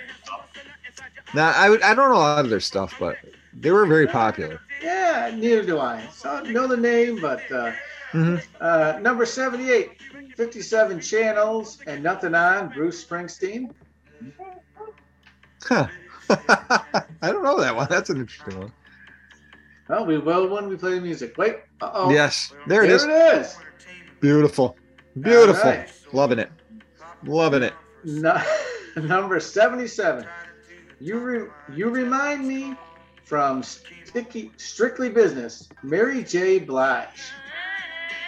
Okay, Strictly Business. Uh, so from a movie. Yeah. Um, but yeah, did I don't that, know. I didn't know Mary J. Blige was this early on. This was probably right when she was getting started, I would think. Like right around this time. Just to kind of get out there. Okay. Right. That's how Christina Aguilera started. She did a song from Mulan. Yeah. And same with, uh, what's her name? Celine Dion, you know, Beauty and the Beast. So there. And now number seventy-five, you're going to recognize this, or you're going to recognize the people because we talked about them. Warm It Up, Crisscross. Ah, there, see, there they go. There's another song. There's another one. We're going to warm it up. Come on, come on. I don't know. I just want to do everything to jump.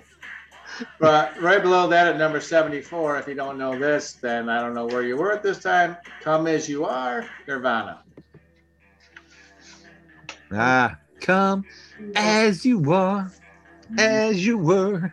Good song. Grunge. Number ninety, Money Don't Matter. Grunge. Wait, no, hold on. I went the wrong way. Already did that one. Hold on, folks, hold on. What happened? Num- number, number seventy, Will You Marry Me, Paula Abdul. Know that song, I but I know she's putting it in a song now. Okay. Will time. I don't know that song. I know Rush, that Rush song, Rush Rush. That was out about this time, but this one, no, I'm not familiar with this one. Now I'm gonna say the name of the song, and I know you're gonna name know the name of the artist. Released Donwell. Smells Like Nirvana. Oh, it's ah, Weird Al. Great. I was waiting for that to come up. Yeah. With the marbles in my mouth. Number sixty-seven, that was. Number sixty-six, right below that. three two one Pump, Redhead Kingpin, and the F B I. Oh, yeah. This is. Wow. What? What? Well, I never. Just... not, I never I, heard I, of it. But that. I, what I, a I name. Saw, I saw the name of the band, Redhead Kingpin, and the F B I, and I was like, yeah. oh, that one oh, sticks yeah. up. Uh, yeah, it does. It certainly does. Right below that, same thing. Number sixty-three, James Brown Is Dead, L A Style. Wow. Hmm. Man, it's a, you know, I think we're you're really seeing a, an interesting, like, amalgamation of hip hop and rock, you know, in these this this list like you never saw before. Right. And you'll see some country later that I remember seeing. Oh. I was like, oh, well, okay. Garth Brooks mix was it up, mix it up remember, a little bit. But I think Rope I, in the Wind was huge at this time, Garth Brooks' uh, album. Well, I, I can tell you what, my rope was in the wind at this time. So uh, number sixty-one, Remedy, The Black Crowes. Yep. Oh, good song. Black Crowes are good. I like them. Mm-hmm. Good stuff. And below that, fifty-nine, Good Stuff, the B fifty-twos. Oh, yeah. I remember this one, too. Good Stuff. This was the follow-up album to Love Shack and stuff. It was mm-hmm. pretty pretty cool. Their chance of taking good another stuff. One. I don't know if it panned out as yeah. much. As, yeah. They, it was not as big. They were never as big as they were with Love Shack. That was – they peaked with that. They still – I think they just recently retired touring and stuff, but they – yeah, that was their that was their swan song. Yeah. Uh, number fifty-four, I don't remember this one. Fall in, Fall in Love Again, Eddie Money. Okay. I mean, yeah. Not, no not no Eddie Money, it, but, but is this the end of Eddie, Eddie Money? Money? Yeah.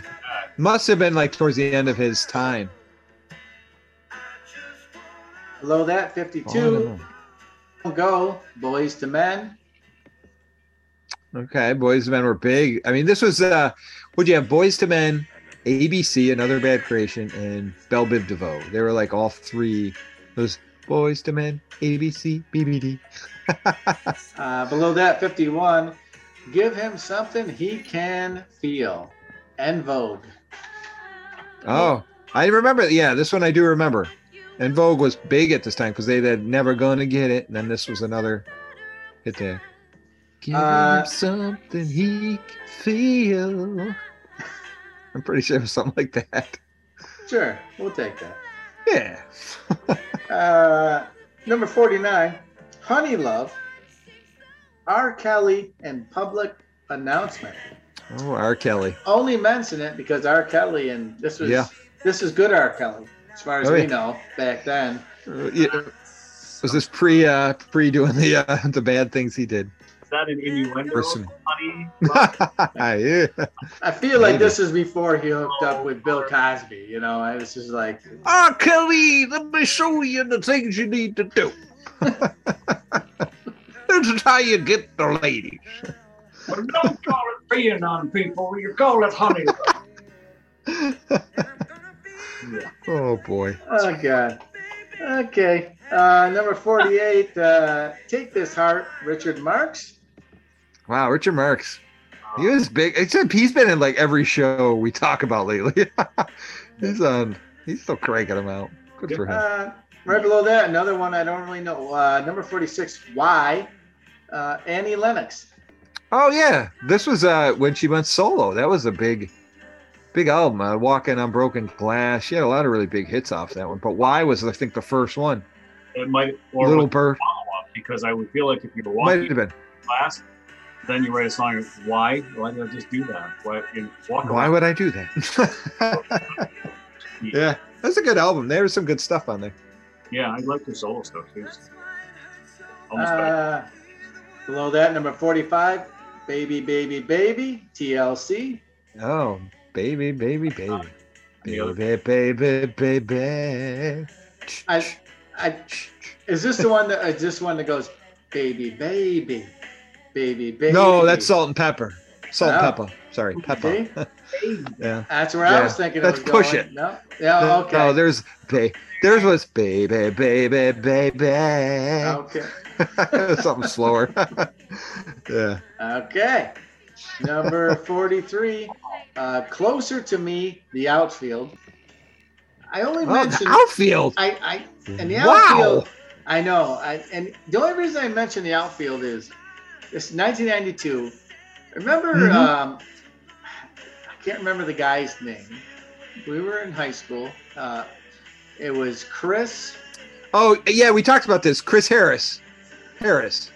Chris Harris? Chris Harris, uh, yeah. Fuck. Real cool dude. Like, Or Chris Stevenson. Chris Stevenson, yeah. Chris Chris Stevenson, Charles Harris. Chris Stevenson, they were friends. Was he in, your, Chris Stevenson. Was he in your grade, Don? Yep. No, he was like a year older, a year I think, older. Wasn't he? Older, yeah. Both of them, I think, were... Yeah. Were yeah.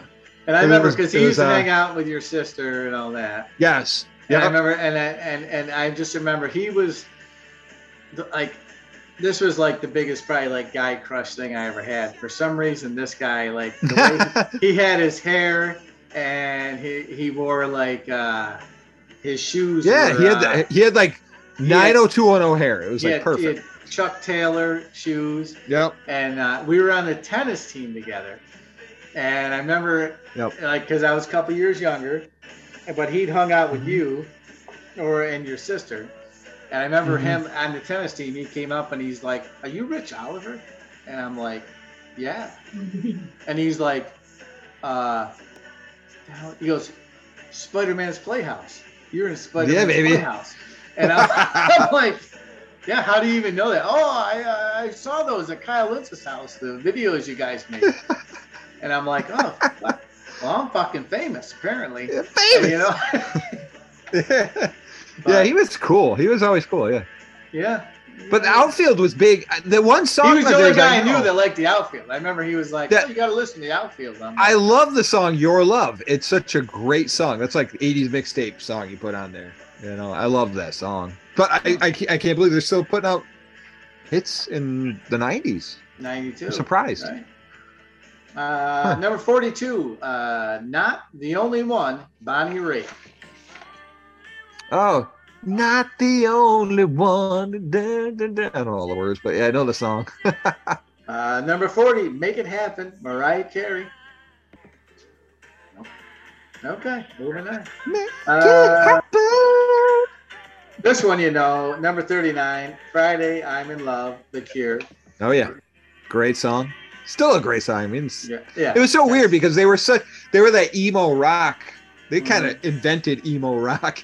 And that was what they did. Everything was very much that depressed sound. And this came out, it was like this right. poppy song. It was kind of crazy. Uh, ba, it was great. Ba, ba, ba, ba, Friday, I'm in yeah. love. Yeah, Monday, you could fall apart. Tuesday, Wednesday, break my heart. Thursday doesn't even start. It's Friday. I'm in love. Do do do do do do do. There's my man song. Right there. I knew Love. He'd come through. I knew sooner or later, song. Man. It was gonna kick in. Yeah, uh, that's yeah. You gotta hit those songs that I know. Uh, number thirty-eight, Let's Get Rocked, Def Leppard. Oh, yeah. Like let's it. get, let's get, let's get, let's get rocked. Get on top, baby. Yeah. Yeah, that's cool. Number thirty-six. They were huge. Oh, yeah, they were. I was just saying, they were huge. This was, uh, this was the end. They were not as this. Big, yes, this was. But they weren't as big. This as was not pour some sugar on me. No, no, no. But this was sixteen foot salami was much bigger than they were. Just right. yeah, yeah, for sure. Yeah, number thirty-six, Hazard, Richard Marx. Yeah, I remember this one. This was like a song about like a murder or something. I remember it started, it was a black and white video where he's in the police interrogation room and they're asking him what happened. It was some girl that was murdered and stuff, and he was under suspicion. I remember that one. It was pretty cool. Now we're going to hit number thirty, and from here on down, just, I'm going to say most of these songs you've heard, minus a few, but the top thirty is pretty jamming. Number okay. thirty, Too Funky, George Michael. Ah, Too Funky. I love George Michael. This is good stuff. Good George Michael.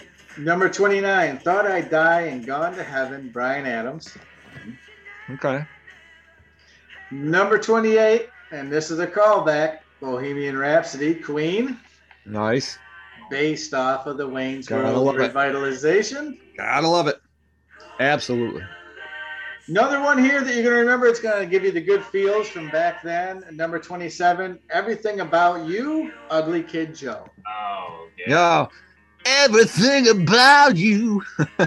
I hate everything about you. That was a classic. Ugly Kid Joe. What happened to them? It was like this song, and I think they had that. They did that Cats in the Cradle, and then they were gone. It was like they, yeah. they disappeared. Uh, number twenty-six, uh, Save the Best for Last, Vanessa Williams. Okay. Save the Best for Last. Yeah, that's a, that was a big hit. Song. Vanessa Williams.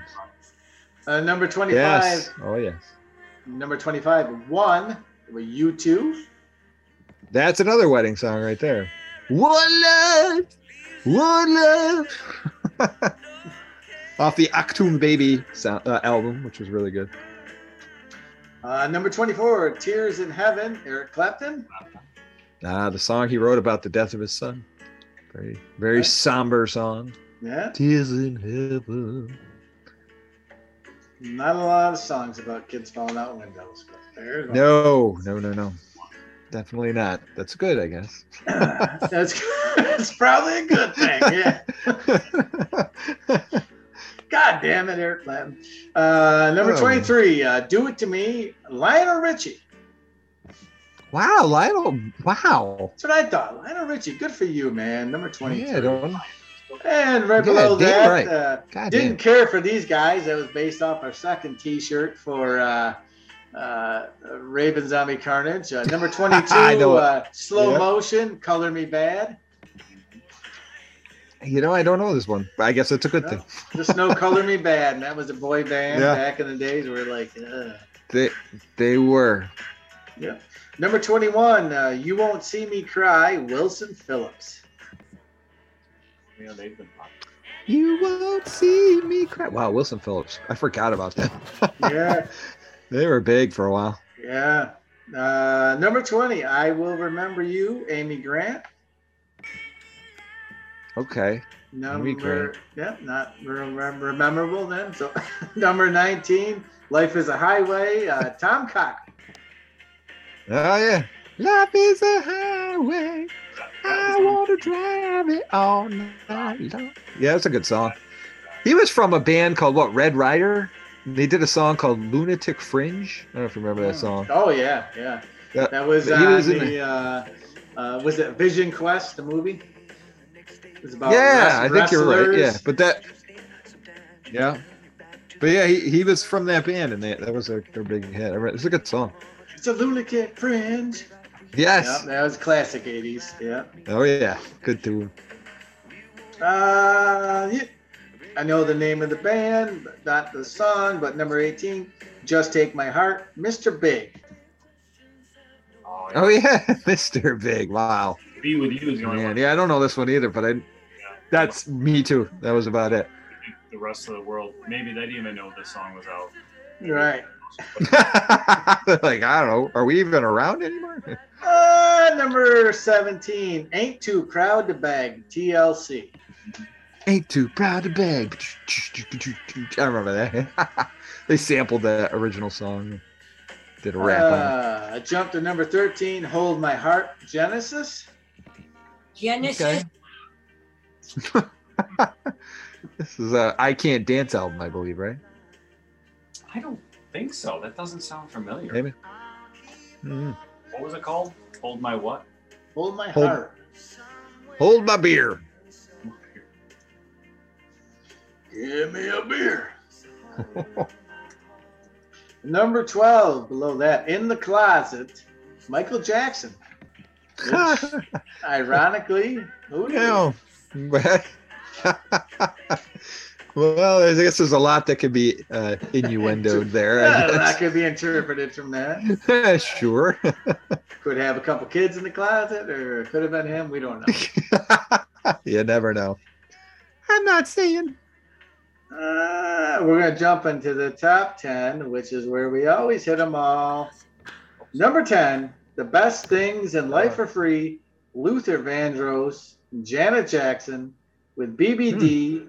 and Ralph Tresvant.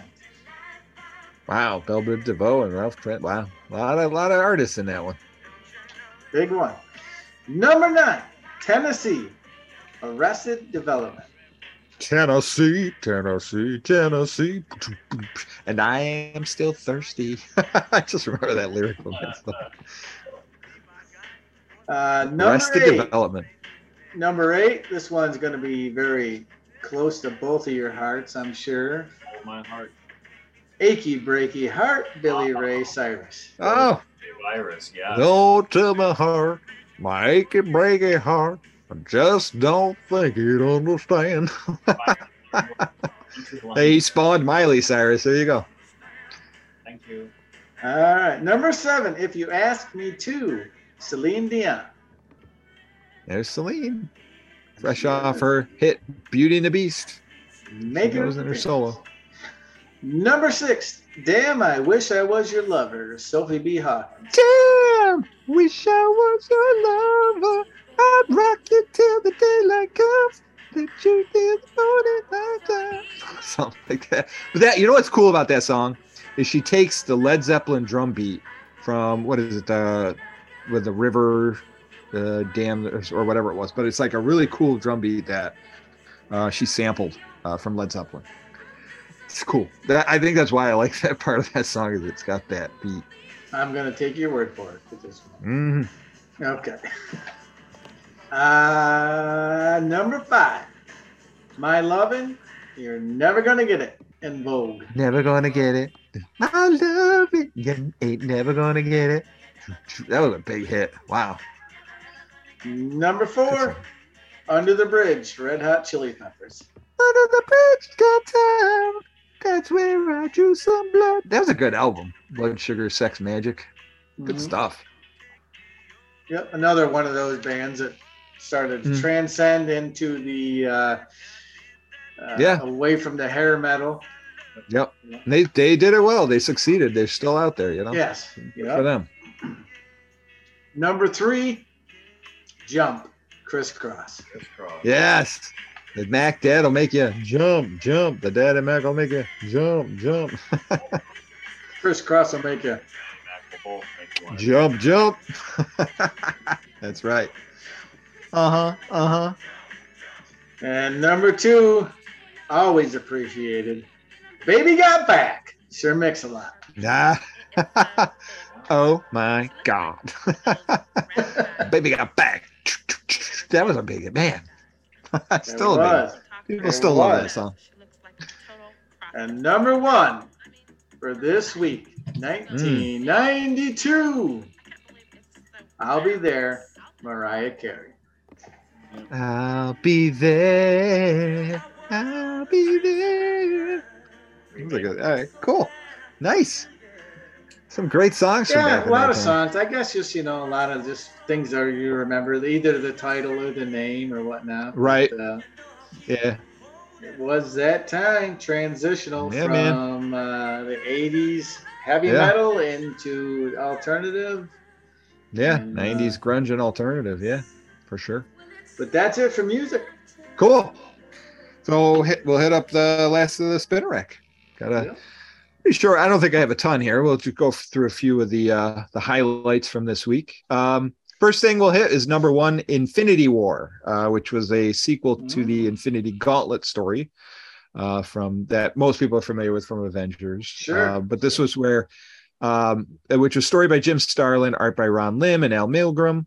Sequel to Infinity Gauntlet, somewhere deep in space, on a nameless planet, the Titan, Thanos discovers a new threat to the existence of the universe and investigates. So there you go. This was where Adam Warlock came in, who's coming into the new Marvel movies uh, moving forward. No, I I, um, I think I read some.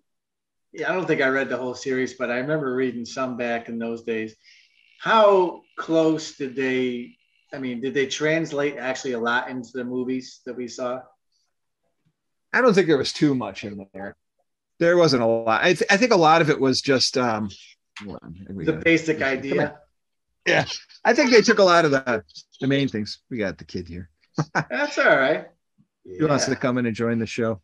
So let's look. You can show help me read the comic books, okay? What's her name? This is Oliviana. She wants to join Oliviana. the show. Oliviana. She's having an issue with the, the space-time continuum. I know. She's disappearing into my. She's in and out. That's right. Very nice. She's cute. Very nice. Yes. All right. Okay, so let's look at uh, next one up is James Bond Junior number six. So we've got, uh, if you remember the cartoon from that time, this was the adaptation that Marvel Comics did.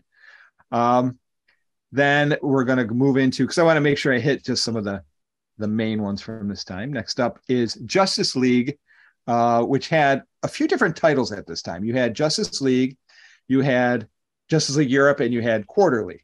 Uh, but we'll hit Justice League, which was where uh, Maxima, Uh, joins, and she heads home to her devastated planet. But once there, the super team confronts Starbreaker, the cosmic conqueror.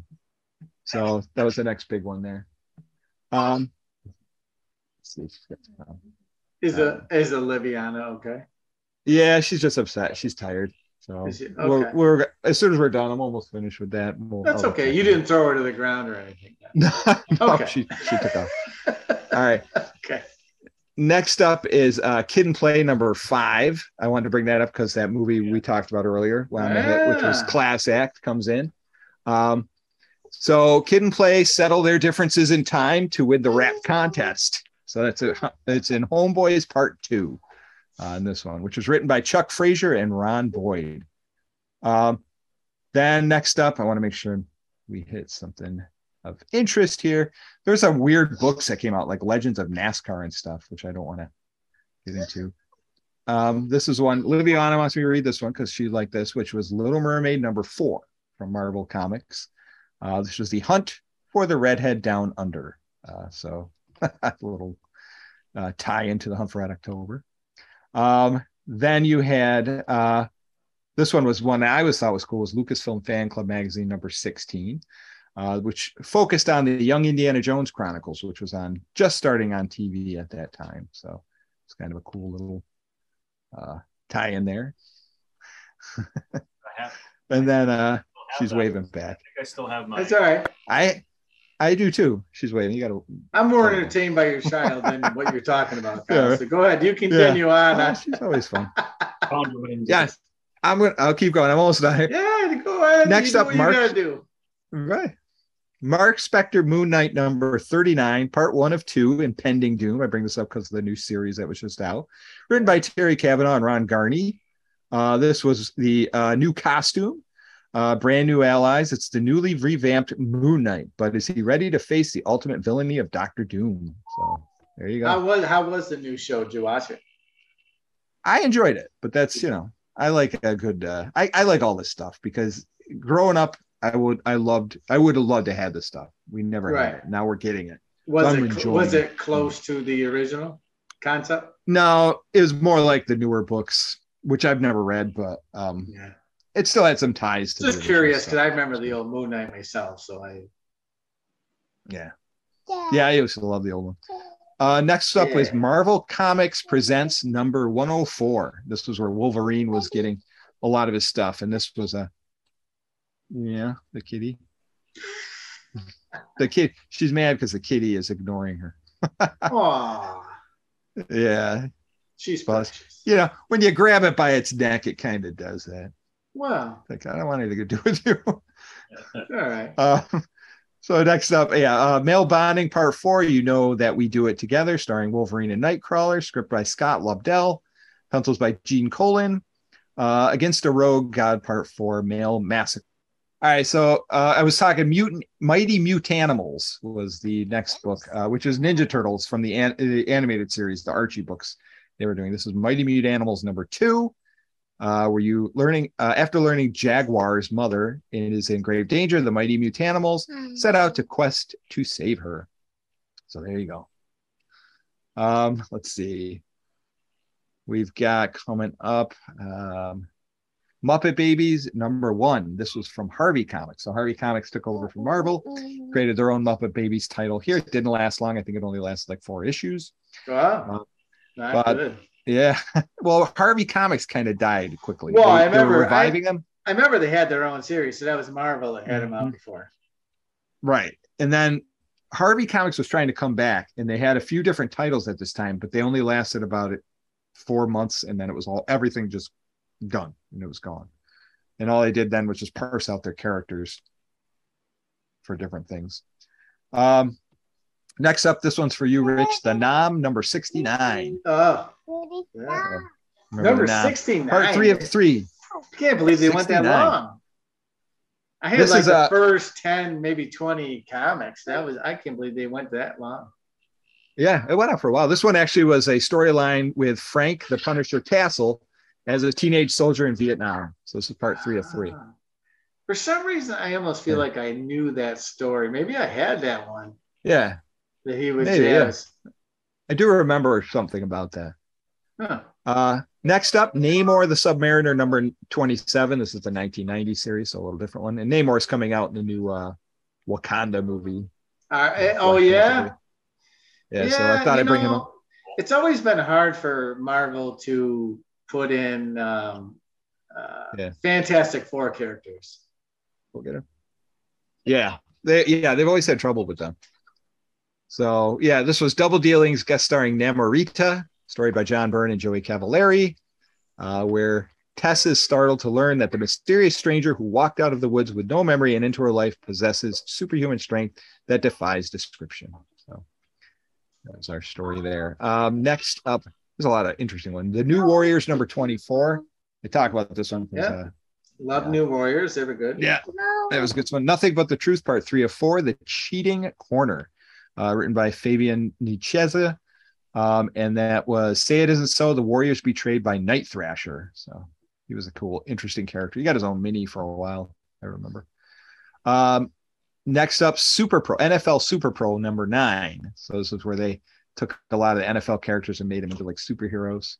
Um, this is the instant replay lives up to the name by reappearing as a psychotic, time-slipping killing machine with one target, Super Pro. Yeah. So he was like a super pro hero. Yeah, that's that. That's trash. That's trash. Yeah. There's, there's no there's no reason they should have made that comment. Right. Yeah, that was like one of those ones that just kind of. Yeah. yeah. I like bringing up those weird yeah. ones. Like no, yeah, but that's good. Yeah, crazy just, junk. That's just the way I say. It. Let's just count. Let's just go off of uh, popularity yeah. of football. Yeah, trash. That's okay. Right. Oh. Yeah. Oh, and last one uh, I'll bring up girl. is. Yeah.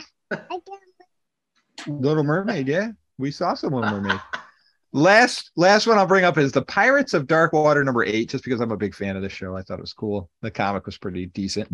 Uh, part two of three, Can Ren Be Freed from the Spell of the Sinister Salamantha, written by Dwight Z- John Zimmerman and art and cover by Robert Davis. Oh, so there you go. There is your spinner rack for this week. All right, so, very good. good this is this is when comics were starting to die.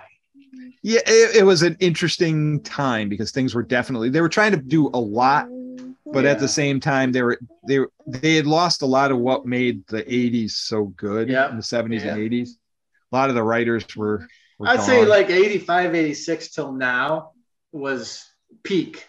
And now probably it, yeah. it started to the, go the other way.